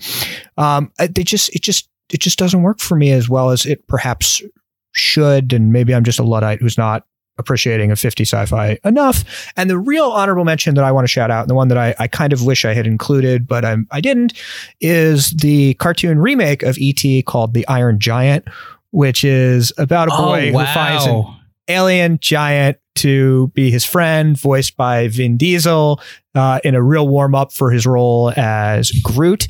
Um, perhaps his two strongest performances because he doesn't need to speak. Hey, hey! Um, don't disrespect Dom Toretto like that, sir. Jennifer Aniston is in this movie too as the voice of the mom of the main kid. But I, I think Iron Giant is is really really good. It's Brad Bird who went on to make a bunch of great Pixar movies and the Mission Impossible Ghost Protocol, which is the Burj Khalifa one. Uh, it, it's it's really really good, and I kind of regret not putting it on, but we'll leave it as the honorable mention. It's a great call. Unless somebody has got a better idea, we'll proceed with Dallas's plan. What? And end up like the others? no, you're out of your mind. You got a better idea? Yes. I say that we abandon the ship. We get the shuttle and just get the hell out of here. We take our chances and just hope that somebody Lambert. picks us up. The shuttle won't take four. Well, then why don't we draw straws? I'm not drawing any straws. I'm for killing that goddamn thing right now. Okay. The 70s. We go to, first of all, we go to 1979 and then we'll do the decade. Is Alien a top five film of 1979? Now you get to do this again, Oz. What were the top five highest grossing films of 1979? Fuck me. Uh, I really should. I, I don't know why. I, I, I every week I know it's coming, and I just never ever prep, and It's I would feel like less of an bit. asshole. It's the best part of this I- bit. I, know the top one is Superman. Yes. and then I'm kind of lost. So oh, no, no, no. Super top, Superman was not the top highest grossing film in 1979. I think that was 78, actually. oh, is that a 78 bleed over one or something? Um, yeah. A- Alien has got to be in the top five. Alien is top six. What the fuck? Yeah. Uh, Alien is number six at 80 million. All right, so this is the 70s, so we have to think of uh, best picture winners.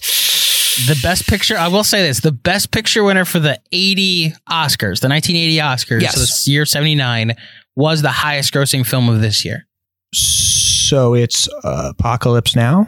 Apocalypse Now is number four. Oh, uh, what? Wait, what won this year? Is this Kramer? This is Kramer versus Kramer, $106 million. In the moment, 1979, the only movie to box office gross $100 million. Yeah, but like thirty-five million dollars back then is hundred million dollars today. Fine. I'm saying in the moment, I that was the only one to gross that. All right, and so there's, there's a horror movie and then a sequel. And then a horror movie, a sequel, and then a TV show turned regular movie. All right, so Star Trek is the last one, Star Trek the Motion Picture is number five, 82 million. Just beat out Alien by 2 million. and now I'm I'm recalling from when we did this bit before that uh, it, the the local flavor for you, Amityville Horror, is up there, and I believe Rocky Two is the sequel. That you're Rocky 2 is number three, and then Amityville Horror is number two. For someone who actually listens to podcasts about box office analysis, I suck at this game. Which is why we're going to keep doing this game for the rest of the time. Um, all right, let's see what you got. Your top five films of 1979. Number one, unsurprisingly, Alien. Number two, which is a masterpiece, it's Apocalypse Now. Uh, number three, and this is the one that I'm just going to cringe as I say it, is Manhattan. I was wondering is, if you're going to keep it that. which is So either the my second time I've had you hear to hear you say that Manhattan is your number three. yeah, it's it's it's my second favorite Woody Allen movie. I don't think we're ever going to do a Woody Allen movie. I like Midnight in Paris better, but um, I think Manhattan is very good. It is a movie that is. I- like to try to do the divorce the artist from the art thing as much as possible, but this one sure seems pretty autobiographical in hindsight. And yeah, it's not a comfortable one, but it is a good, well made, well acted movie. So uh, your mileage may vary. Number four for me is the truly withering divorce drama Kramer versus Kramer, which is one of my favorite Meryl Streep performances. Uh, who's an actress that we will discuss someday, and then we will lose some listeners after you hear my thoughts. Uh, God. and- Jesus. and uh, I I think this is a good movie, um, but it is very much in that like right down the middle sort of award bait movie that defined like what the Oscars were for a solid 20 25 years. This is like peak that. And the fifth one, I thought about two comedies that I like that haven't aged perfectly but are still pretty good for it, but I ended up going with And Justice for All which is a courtroom drama. Yep, from Norman Jewison. It's kind of it- it's it's largely quite good and well acted. It gets a little into the hoo-ah Pacino, especially at the end, and it it it doesn't really make any sense as a as like a are we going to seriously analyze the courtroom? I don't even think I mentioned it when we did courtroom dramas in the social network episode way back in our debut, which probably speaks to what I think of 1979 overall, that the fifth best movie of 1979 didn't even rate in as, as an honorable mention in its genre category for me. So that's my top five. So my number one is Apocalypse Now. I remember now that a, uh, the consternation you had was whether you're going to put Apocalypse Now or Alien at number one. I, you know what? Honestly, I like Apocalypse Now, but that movie feels, even though it's only like three hours, it feels like it's four and a half hours long. And while it is masterful in a great, great number of ways, it has a little too much Terrence Malick ness of it, especially in the back half for me. That it's just, it's a masterpiece. It's wonderful, but I, I, I just, I don't feel quite as engaged as I might want to. Hey, hey, look, nature. That's that's how I describe every Hey, look, Terrence nature, Malick exactly. movie. That's- hey, look, nature. Um, Now, number two is also not Alien. I'll go Kramer versus Kramer here because I happen to like um, Meryl Streep and her performances. Dear God, the the actors you consistently take out every week.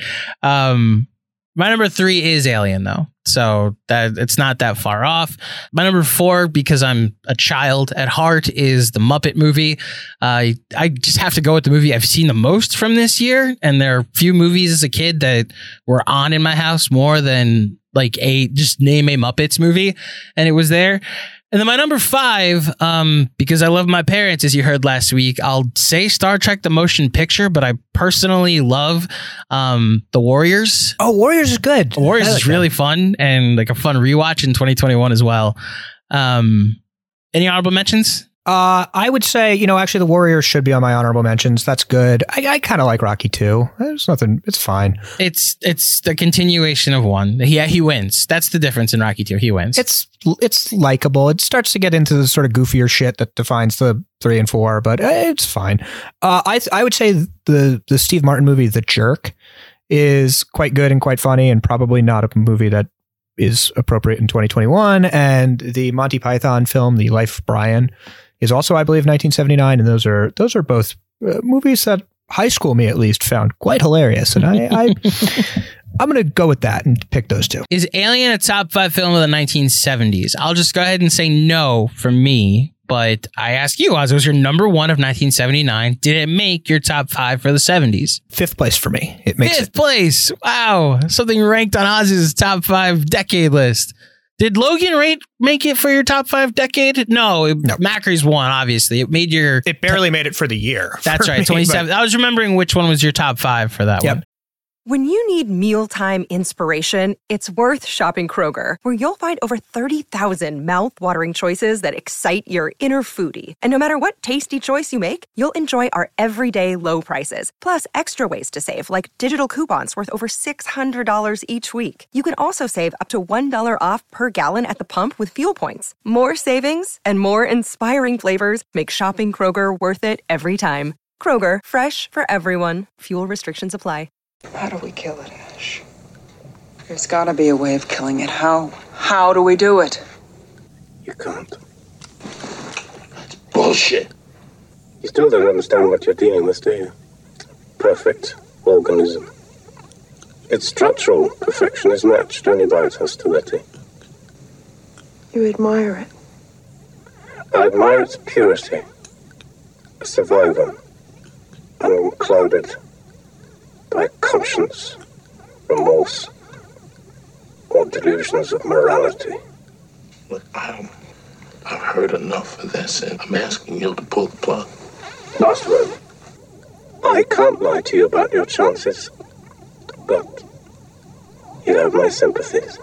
We have two more categories left. First off, is Alien a top five Alien versus Predator franchise film? So I love this category because I think it's sort of fun nerd culture shit, which is that at the end of Predator 2, there's a scene where you see the inside of a Predator ship. And as you are likely aware, if you're listening to this podcast, the Predators hunt for sport and they track through the ship and you see the various trophies.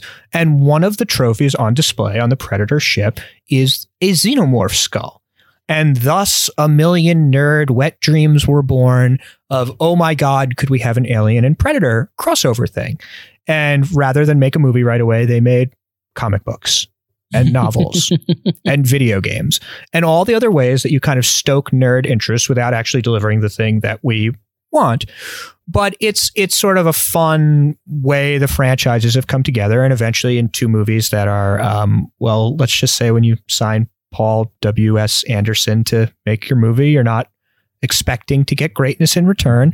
Uh, made two movies that are not great, but I think a, a f- a fun way to think about these franchises is the way that it it interplays with one of the other uh, long-standing action sci-fi franchises from the 80s. So, if you remember from the last time, um, I wrote down one line to describe each movie, all 12 movies in I- this I franchise. So, let's go through it one more time. First, you have in 1979 Alien, the one with the chest burst scene where Bilbo's a robot.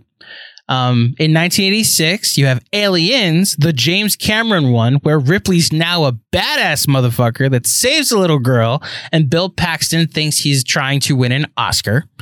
Um, then in next year, you have Predator in 1987, the one where Arnold and Apollo Creed create that infamous meme slash gif of a handshake with biceps.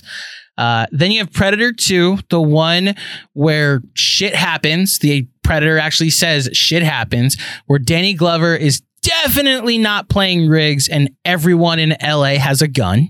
Um, Alien 3, the David Fincher one, where the prison has no guns because Sigourney Weaver said so, and Tywin Lannister is there.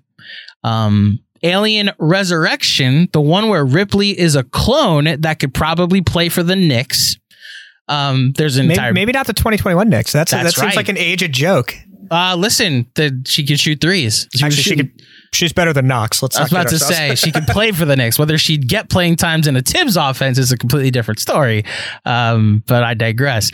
Uh, then in 2004, we get Alien versus Predator, the one in Antarctica with the pyramid that shifts like Inception, and Sanaa Lathan dates a predator that isn't the thing, but could be Resident Evil and is PG 13 for some fucking reason. So bad. I really like the sled tunnel though. I wish the uh, action park, please just recreate that, please. Um, Alien versus Predator Requiem in 2007. I forget the brothers that did this movie, but it's like two fans, I think it is.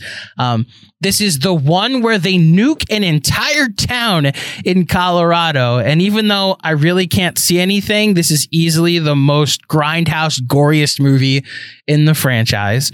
Then in 2010, we hinted at this last week Predators, the surprisingly good one in the woods with three Academy Award winners, or three Academy Award winners uh, among the cast, and definitely wasn't inspired by Lost and has pretty surprisingly great cinematography. Uh, Prometheus in 2012, the prequel where Ridley Scott returns, Michael Fassbender is a bad robot, uh, Solomon Lane is a zombie, and Charlize and Idris Elba uh, earned a paycheck. Well, Charlize can't run a straight line. Uh, Yeah. Can't run. Can't only can run She- straight doesn't know how to lines. turn, yeah. Yeah, and Idris Elba got a paycheck. Uh, and then two more Alien Covenant in 2017, the prequel sequel, where Billy Crudup defends analytics. He literally says we're making an analysis based on the data available. Uh, and Fassbender has a twin that commits genocide, and the alien is a cartoon in this movie. Uh, then the last one, uh, The Predator, uh, the Shane Black one, where he tried to get his sexual offender friend a job, and the guy from This Is Us finally gets to curse. Is that an Uh, accurate uh, representation of the Alien vs Predator franchise? Yeah, you know, honestly, that, that's a that's pretty accurate representation of the Alien vs Predator franchise. Um, and you could probably, I, I think that'll probably tee up our lists in a in a pretty unsurprising way uh, from there. Yeah, yeah. Um, I will say I don't feel as strongly as I did in other franchise lists um, for this one. However, I am curious to see how much agreement you have with me because the top the top two are interesting because I think there's one like prestige good one and then there's one like action great one or two action great ones and then some underrated one. There's one underrated one I think we I know we both agree with. And then uh, number five, I think whoever, whatever we pick at five is a take. You know, five five is where it starts to to go awry seriously. for me. So my number one is Alien. I will go Alien above Aliens. Um, having said that, like pick a different day. I would take Aliens over Alien. Um, I think like the runtime having something to do with it. Alien is just under two hours, two and a half hour action movie. I'm I'm in.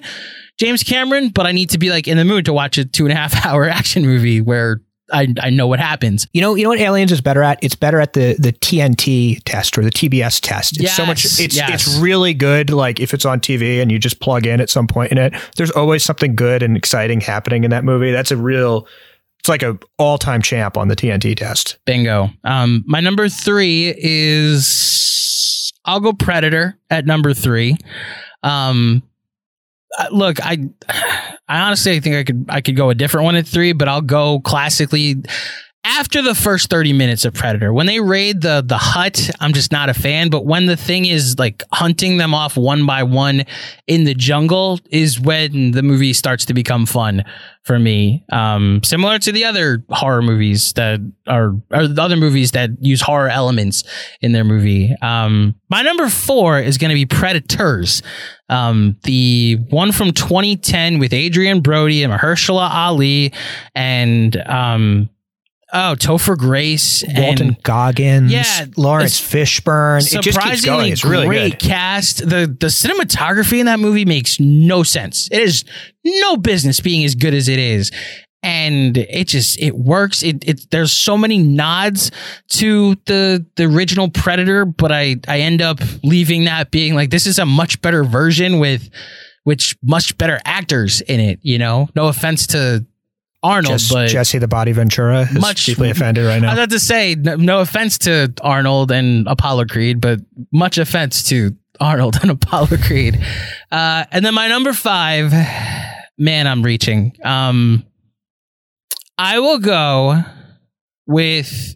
Can I, you've done director's cuts? I'll go with the director's cut of Alien 3, but I don't like I'm not the biggest like defender of it. I know Fincher hates it and I I like his darker nihilistic version of Alien. Um I like that Sigourney Weaver was so anti-gun that the entire movie had to be more creative with its kills and how they attack because there's no guns on this island while admitting it is a slog to get through. 2 hours of Charles Dance is not the worst way to spend your time. So those would be my top five in the Alien vs Predator franchise. Oz, your top five. Uh, and you, you'll have to indulge me because I may run through the hall, the hall twelve. Oh, go I ahead. Can't, I can't help myself. Uh, number one for me is Alien. Number two for me is Aliens. For all the reasons we've discussed, I think Alien is just a straight up better movie. Though I adore Aliens. Number three for me is Predators. Uh, Predators is amazing. I I when I rewatched it, I had a I had like a warm fuzzy memory of it when I saw it in theaters when it first came out on DVD after, and I, I don't think I'd seen it since then. When I rewatched it, I, I was blown away by how fun it is. It is it is great B movie filmmaking. Yeah. It's all the cast is actually like like really committed to this.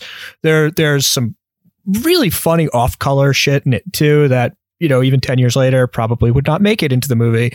But uh it's it even like it's it's such a weird example of a not very good director this guy Nimrod Antal getting just the right project and just the right fit of people for his skill set to come up with something really really good.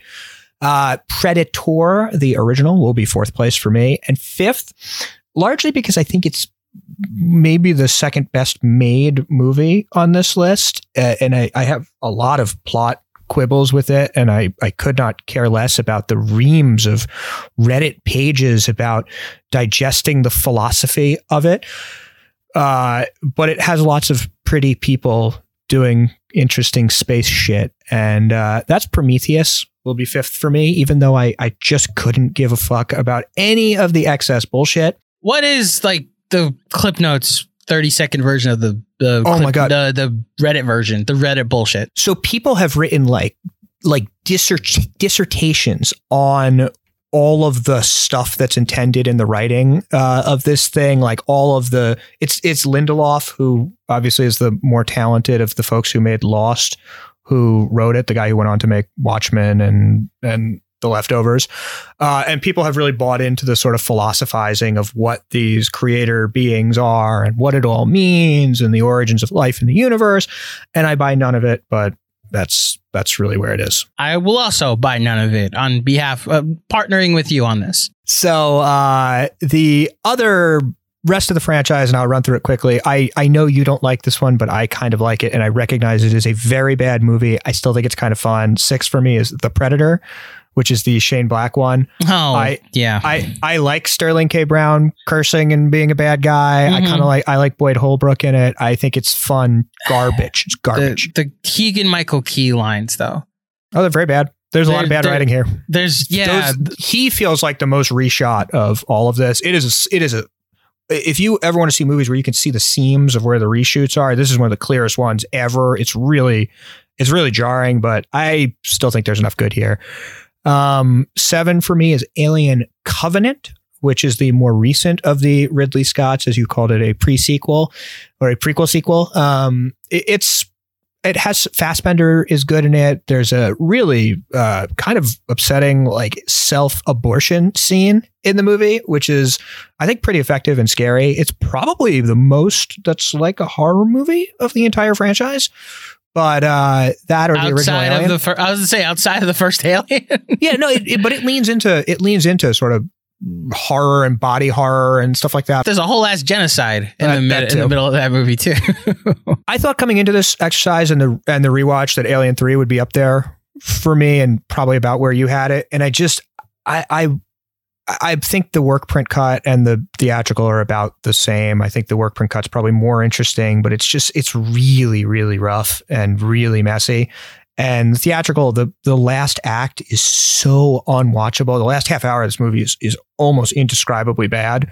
So uh, Alien Three is going to go there. Uh, nine for me will be Alien versus Predator Requiem, or sorry, Aliens versus Predator Requiem, which has maybe the worst assemblage of actors that one of these movies has ever had. Um, it, it's I can't say this is a good movie in any way, shape, or form, but it has an awful lot of kills, and a lot of them are quite graphic, and that that's that's all I got for why this has value. It has a a pred alien, which is a very stupid concept. yes, the Pred Alien. Yes. Um, uh, it, 10 for me is Alien Resurrection, which is a just dog shit movie. It has some cool, like, under, like, there's a fairly nice looking, like, underwater thing of the alien tracking them, but it's a very bad movie. The Humalian is a, a choice at the end of the movie. Yeah. The, the last half hour of this is just embarrassing. Um, and it even, it even has a cool last shot, which is uh, Ripley and Winona Ryder on Earth, an Earth that's been invaded, and they're just nobody wants to see any more of this shit. Uh, the next for me is Predator Two, which I just don't think is good. Um, I get that there's an audience for it. That audience is not me. Shit happens, us. And 12 is a movie that should have been left buried in the Antarctic ice for all time, and that's Alien versus Predator. Yeah, when she's having the moment at the end where like, please don't die. Like, I'll never let go, Jack. I'll promise. It's like, what are you talking about? It's a fucking alien. What are you doing? A really bad one too. Yeah, yeah. Um. Okay, I, I I will let your list be our collective list because I just I don't There feel as strongly about this franchise. um, but I look there's there's a clear drop off after like two or three. So yeah, Final report of the commercial starship Nostromo. Third officer reporting. The other members of the crew Kane, Lambert, Parker, Brett, Ash, and Captain Dallas are dead. Cargo and ship destroyed. I should reach the frontier in about six weeks. With a little luck, the network will pick me up. This is Ripley, last survivor of the Nostromo. Signing off. Okay, last category is Alien, a top five sci fi film. Now, I should say this is number seven on AFI's 10 greatest sci fi films, for whatever that means. This is one of the only sci fi films preserved in the Library of Congress as culturally, historically, and aesthetically significant. Yet, I struggled so much to narrow down my list to like 30, let alone narrow it down to five. And even to like specifically define like the science fiction of it all to be the thing that makes it great, you know? That like there are superhero movies that are sci-fi. Star Wars is sci-fi, but I I don't know why I think that more like a, it's a space western. It's it's Star Wars. It's its own genre, you know? Um yeah, it, like Logan last week is sci-fi. We didn't put it in that world at all. Uh, Oz, what do you think of when you think of sci-fi? This is a really, really hard category for me to define because I th- there's an there's an instinctive part of me that is like this is going to the moon, which gets us in a sort of grounded sci-fi thing. But I also think that I, I guess the technical term is space opera. Stuff like Star Wars falls under the sci-fi umbrella. I think the dystopian stuff like Mad Max is close enough to fall under the sci-fi umbrella. Terminator 2, whatever.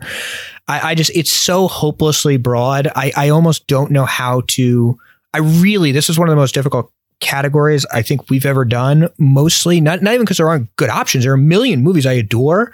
I just didn't know how best to define this category and how to think of what's the most science fictiony to me, and that's where I struggled. I almost wonder if it's fair to say that this is one of those categories where your top five today could have a completely different list tomorrow. That it really is a because of how big the genre is. It it really can depend on what what mood you're in for. Your top five, maybe your top five now, but there really is a range of like a top twenty or a top fifteen that that you really consider great. That you're just picking five for this list, right? That's exactly where I'm at. I, I could probably do it by decade, but even then I'd be I'd be hurting. I, I just this is it's a really broad category for a genre that's very important to me and my interests. It's and it's so it's so broad that I I, I found this to be very trying. So I realized I went out of order because I did my top 10 of the decade, top five of the decade really quick. So it's your turn, Oz, to All wrap right. us up with your top five science fiction films. So number one, I'm going to go with Alien. Uh, I love it. I think it's wonderful. I think it's important. I think it's one of the best made movies of all time. Uh, Alien, it is. Number two for me, I, I, the heart wants this. I'm not even sure that it's my favorite Star Wars movie. I don't care. The Empire Strikes Back will be my number two. Uh, my number three is a movie that we now have a running gag of mentioning every week, and at some point we will. At some point we will do an episode about it because it shows up in every fucking category. My number three is Children of Men. It's on my list too. Don't worry. Yeah, the, the, the utterly superb uh, Cuarón um, sci-fi dystopian Clive Owen led thriller.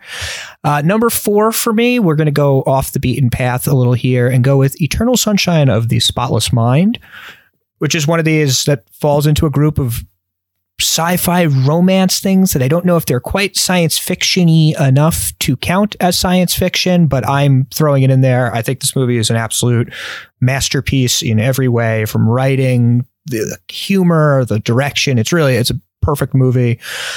At number six, I don't think this is what I picked last time, but it's what I'm going to pick this time. Number six is WALL-E, the Pixar masterpiece, uh, which perhaps we'll discuss in a Pixar episode someday. But one of the one of the greatest animated movies ever made. Fully agree. Um, looking forward to that supposed Pixar pod coming potentially soon. There, there's definitely not a Disney cartoon coming out in two weeks that would give us cause to do that or anything. Not at all. Not at all. Um, okay, my top five. My number one should be very obvious to people who have listened to this pod before.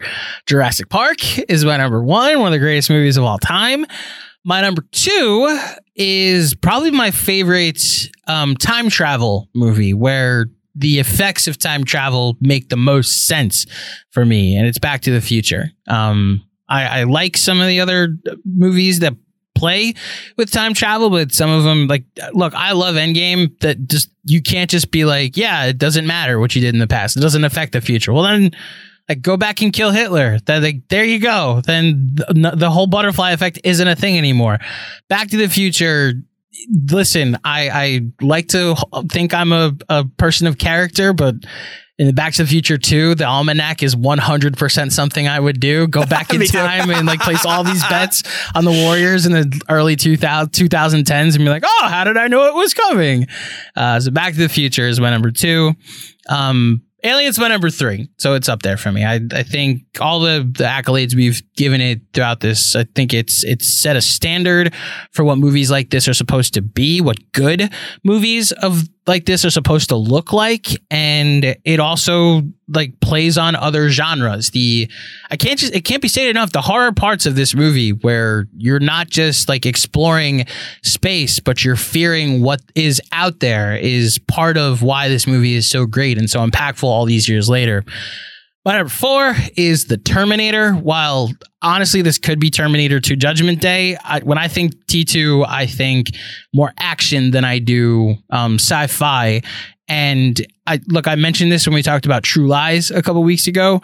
I don't really buy Arnold as a human in anything. Ever. and him playing the Terminator, I think, is his lane, where you get to totally fair. play with the physicality of someone that big and that huge, and all of his lines sound robotic because hey, he's a robot. Uh, and then my number five is Children of Men, as Oz mentioned, a movie we are absolutely just gonna have to do one of these days. Um, honorable mentions. Uh, I have forty or fifty honorable so name name two. Name two. Uh, I will go with 2001: A Space Odyssey, and I'll go with one that maybe is a little lesser, but I think is worth mentioning because I think I know one of the other ones you're going to mention now. And I'm going to go with Sunshine, the Danny Boyle. The sun is going to stop, so we need to send a bunch of astronauts up there to restart it. Movie that becomes something else once they're in space. Well, let's see if you do guess the one I was going to mention. The first one I'll mention is Inception, which I, I strongly consider to be either my number five or number six. Um, but it falls right below Edge of Tomorrow, which I already sang its praises in a, a couple uh, categories back. And then another movie that I'll mention is Ex Machina, the Oh, that's good. All Alex Alex Garland movie from uh, five or six years ago with um, uh, Domhnall Gleeson and Oscar Isaac and Alicia Vikander, and I just all of the the creator meets creation themes are are pretty impactful throughout that movie. Okay, let's run through it. What was your final review of Alien? Uh, all right. So Ridley Scott, first place. Sigourney Weaver, second place. Ian Holm, third place. John Hurt, third place. Production design, first place. Alien movies, first place. 1979, first place. 1970s, fifth place. Science fiction movies, first place. The Alien versus Predator franchise, first place, giving me a grand total of a 41 which is, I believe, the second highest score that I've given on final review, which seems appropriate for the amount that I love this movie.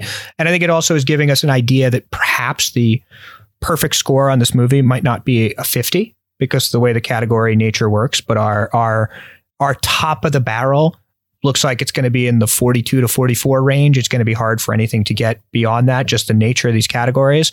But this is, whew, this is this is a special one. What I like about our our grading system is that there's really no such thing as a perfect movie. You know, there's never going to be a 50 out of 50. But what you will have is movies ranked really high or rated really high based off of the grading rubric. And for something to be this high for you, it, it must be great. And it's it's why like going forward, I look forward to episode 100 when we look back at the 100 greatest movies and seeing how well they fit into an all time pantheon. My final review of Alien looked like this number one for Ridley Scott, number three for Sigourney Weaver, number three for Ian Holm. Number five A for John Hurt. Um, number three for production design. Did not rank for Alien movie. Did not, uh, number three for 79.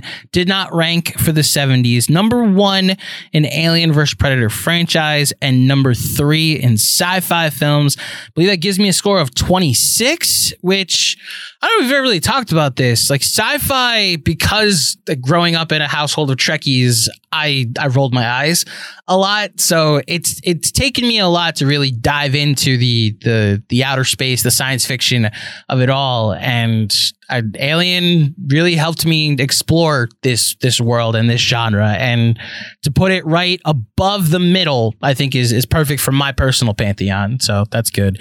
Um, anything else before we get out of here, Oz? Uh, yeah, one one thing. Uh, there's a movie called Alien on Stage. It's a documentary that a couple of filmmakers made about a stage show version that a local community theater put on of Alien.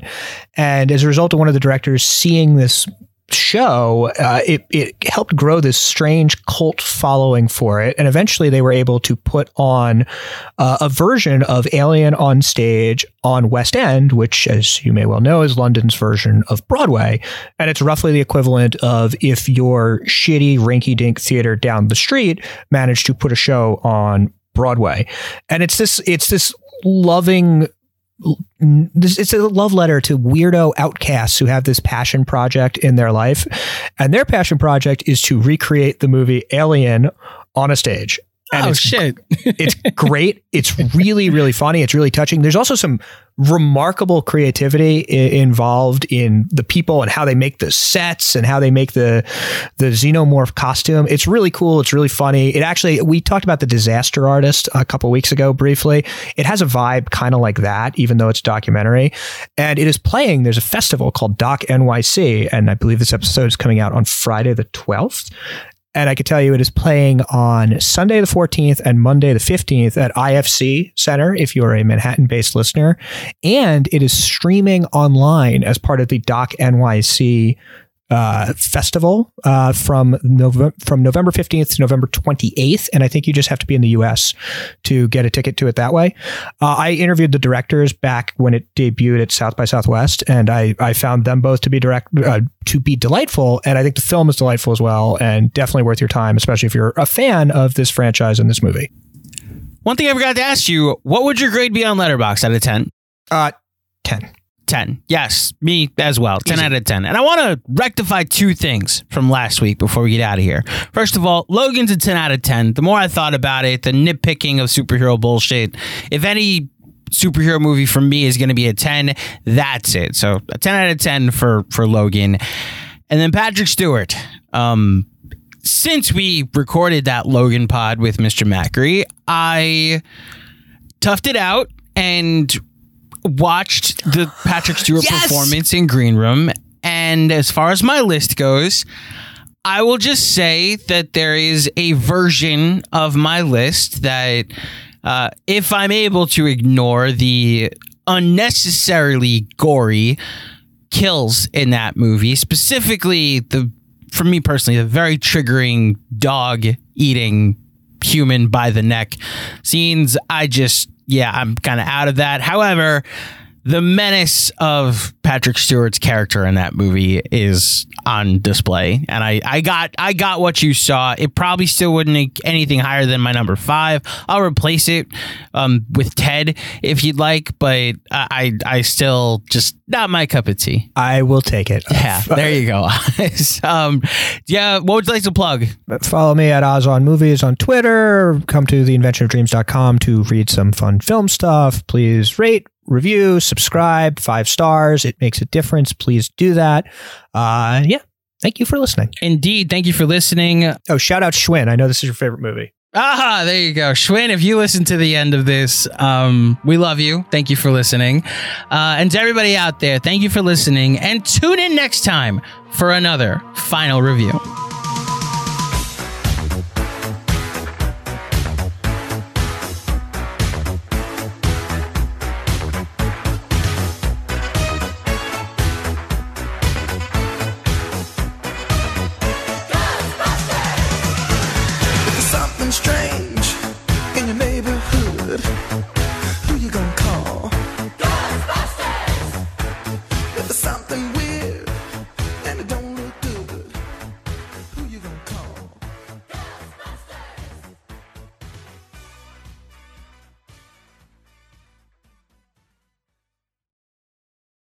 Happening daily. We're being conned by the institutions we used to trust. The mainstream media is distracting us with meaningless headlines instead of focusing on the harsh realities facing American families. Time is short before something big happens, and that's why so many folks are preparing. They're becoming self reliant by investing in emergency food storage from My Patriot Supply. Go to mypatriotsupply.com and secure four week emergency food kits for each member of your family. Each kit contains tasty breakfasts, lunches, and dinners, averaging over 2,000 calories per day. Save $50 on each four week food kit you purchase, plus get free shipping on Ready Hour four week emergency food kits. You're not ready if it's not Ready Hour Foods. At My Patriot Supply, you can also get solar power generators, water filtration units, heirloom seeds, and survival gear. Order by 3 p.m. and your unmarked boxes ship the same day. Shop mypatriotsupply.com today. mypatriotsupply.com.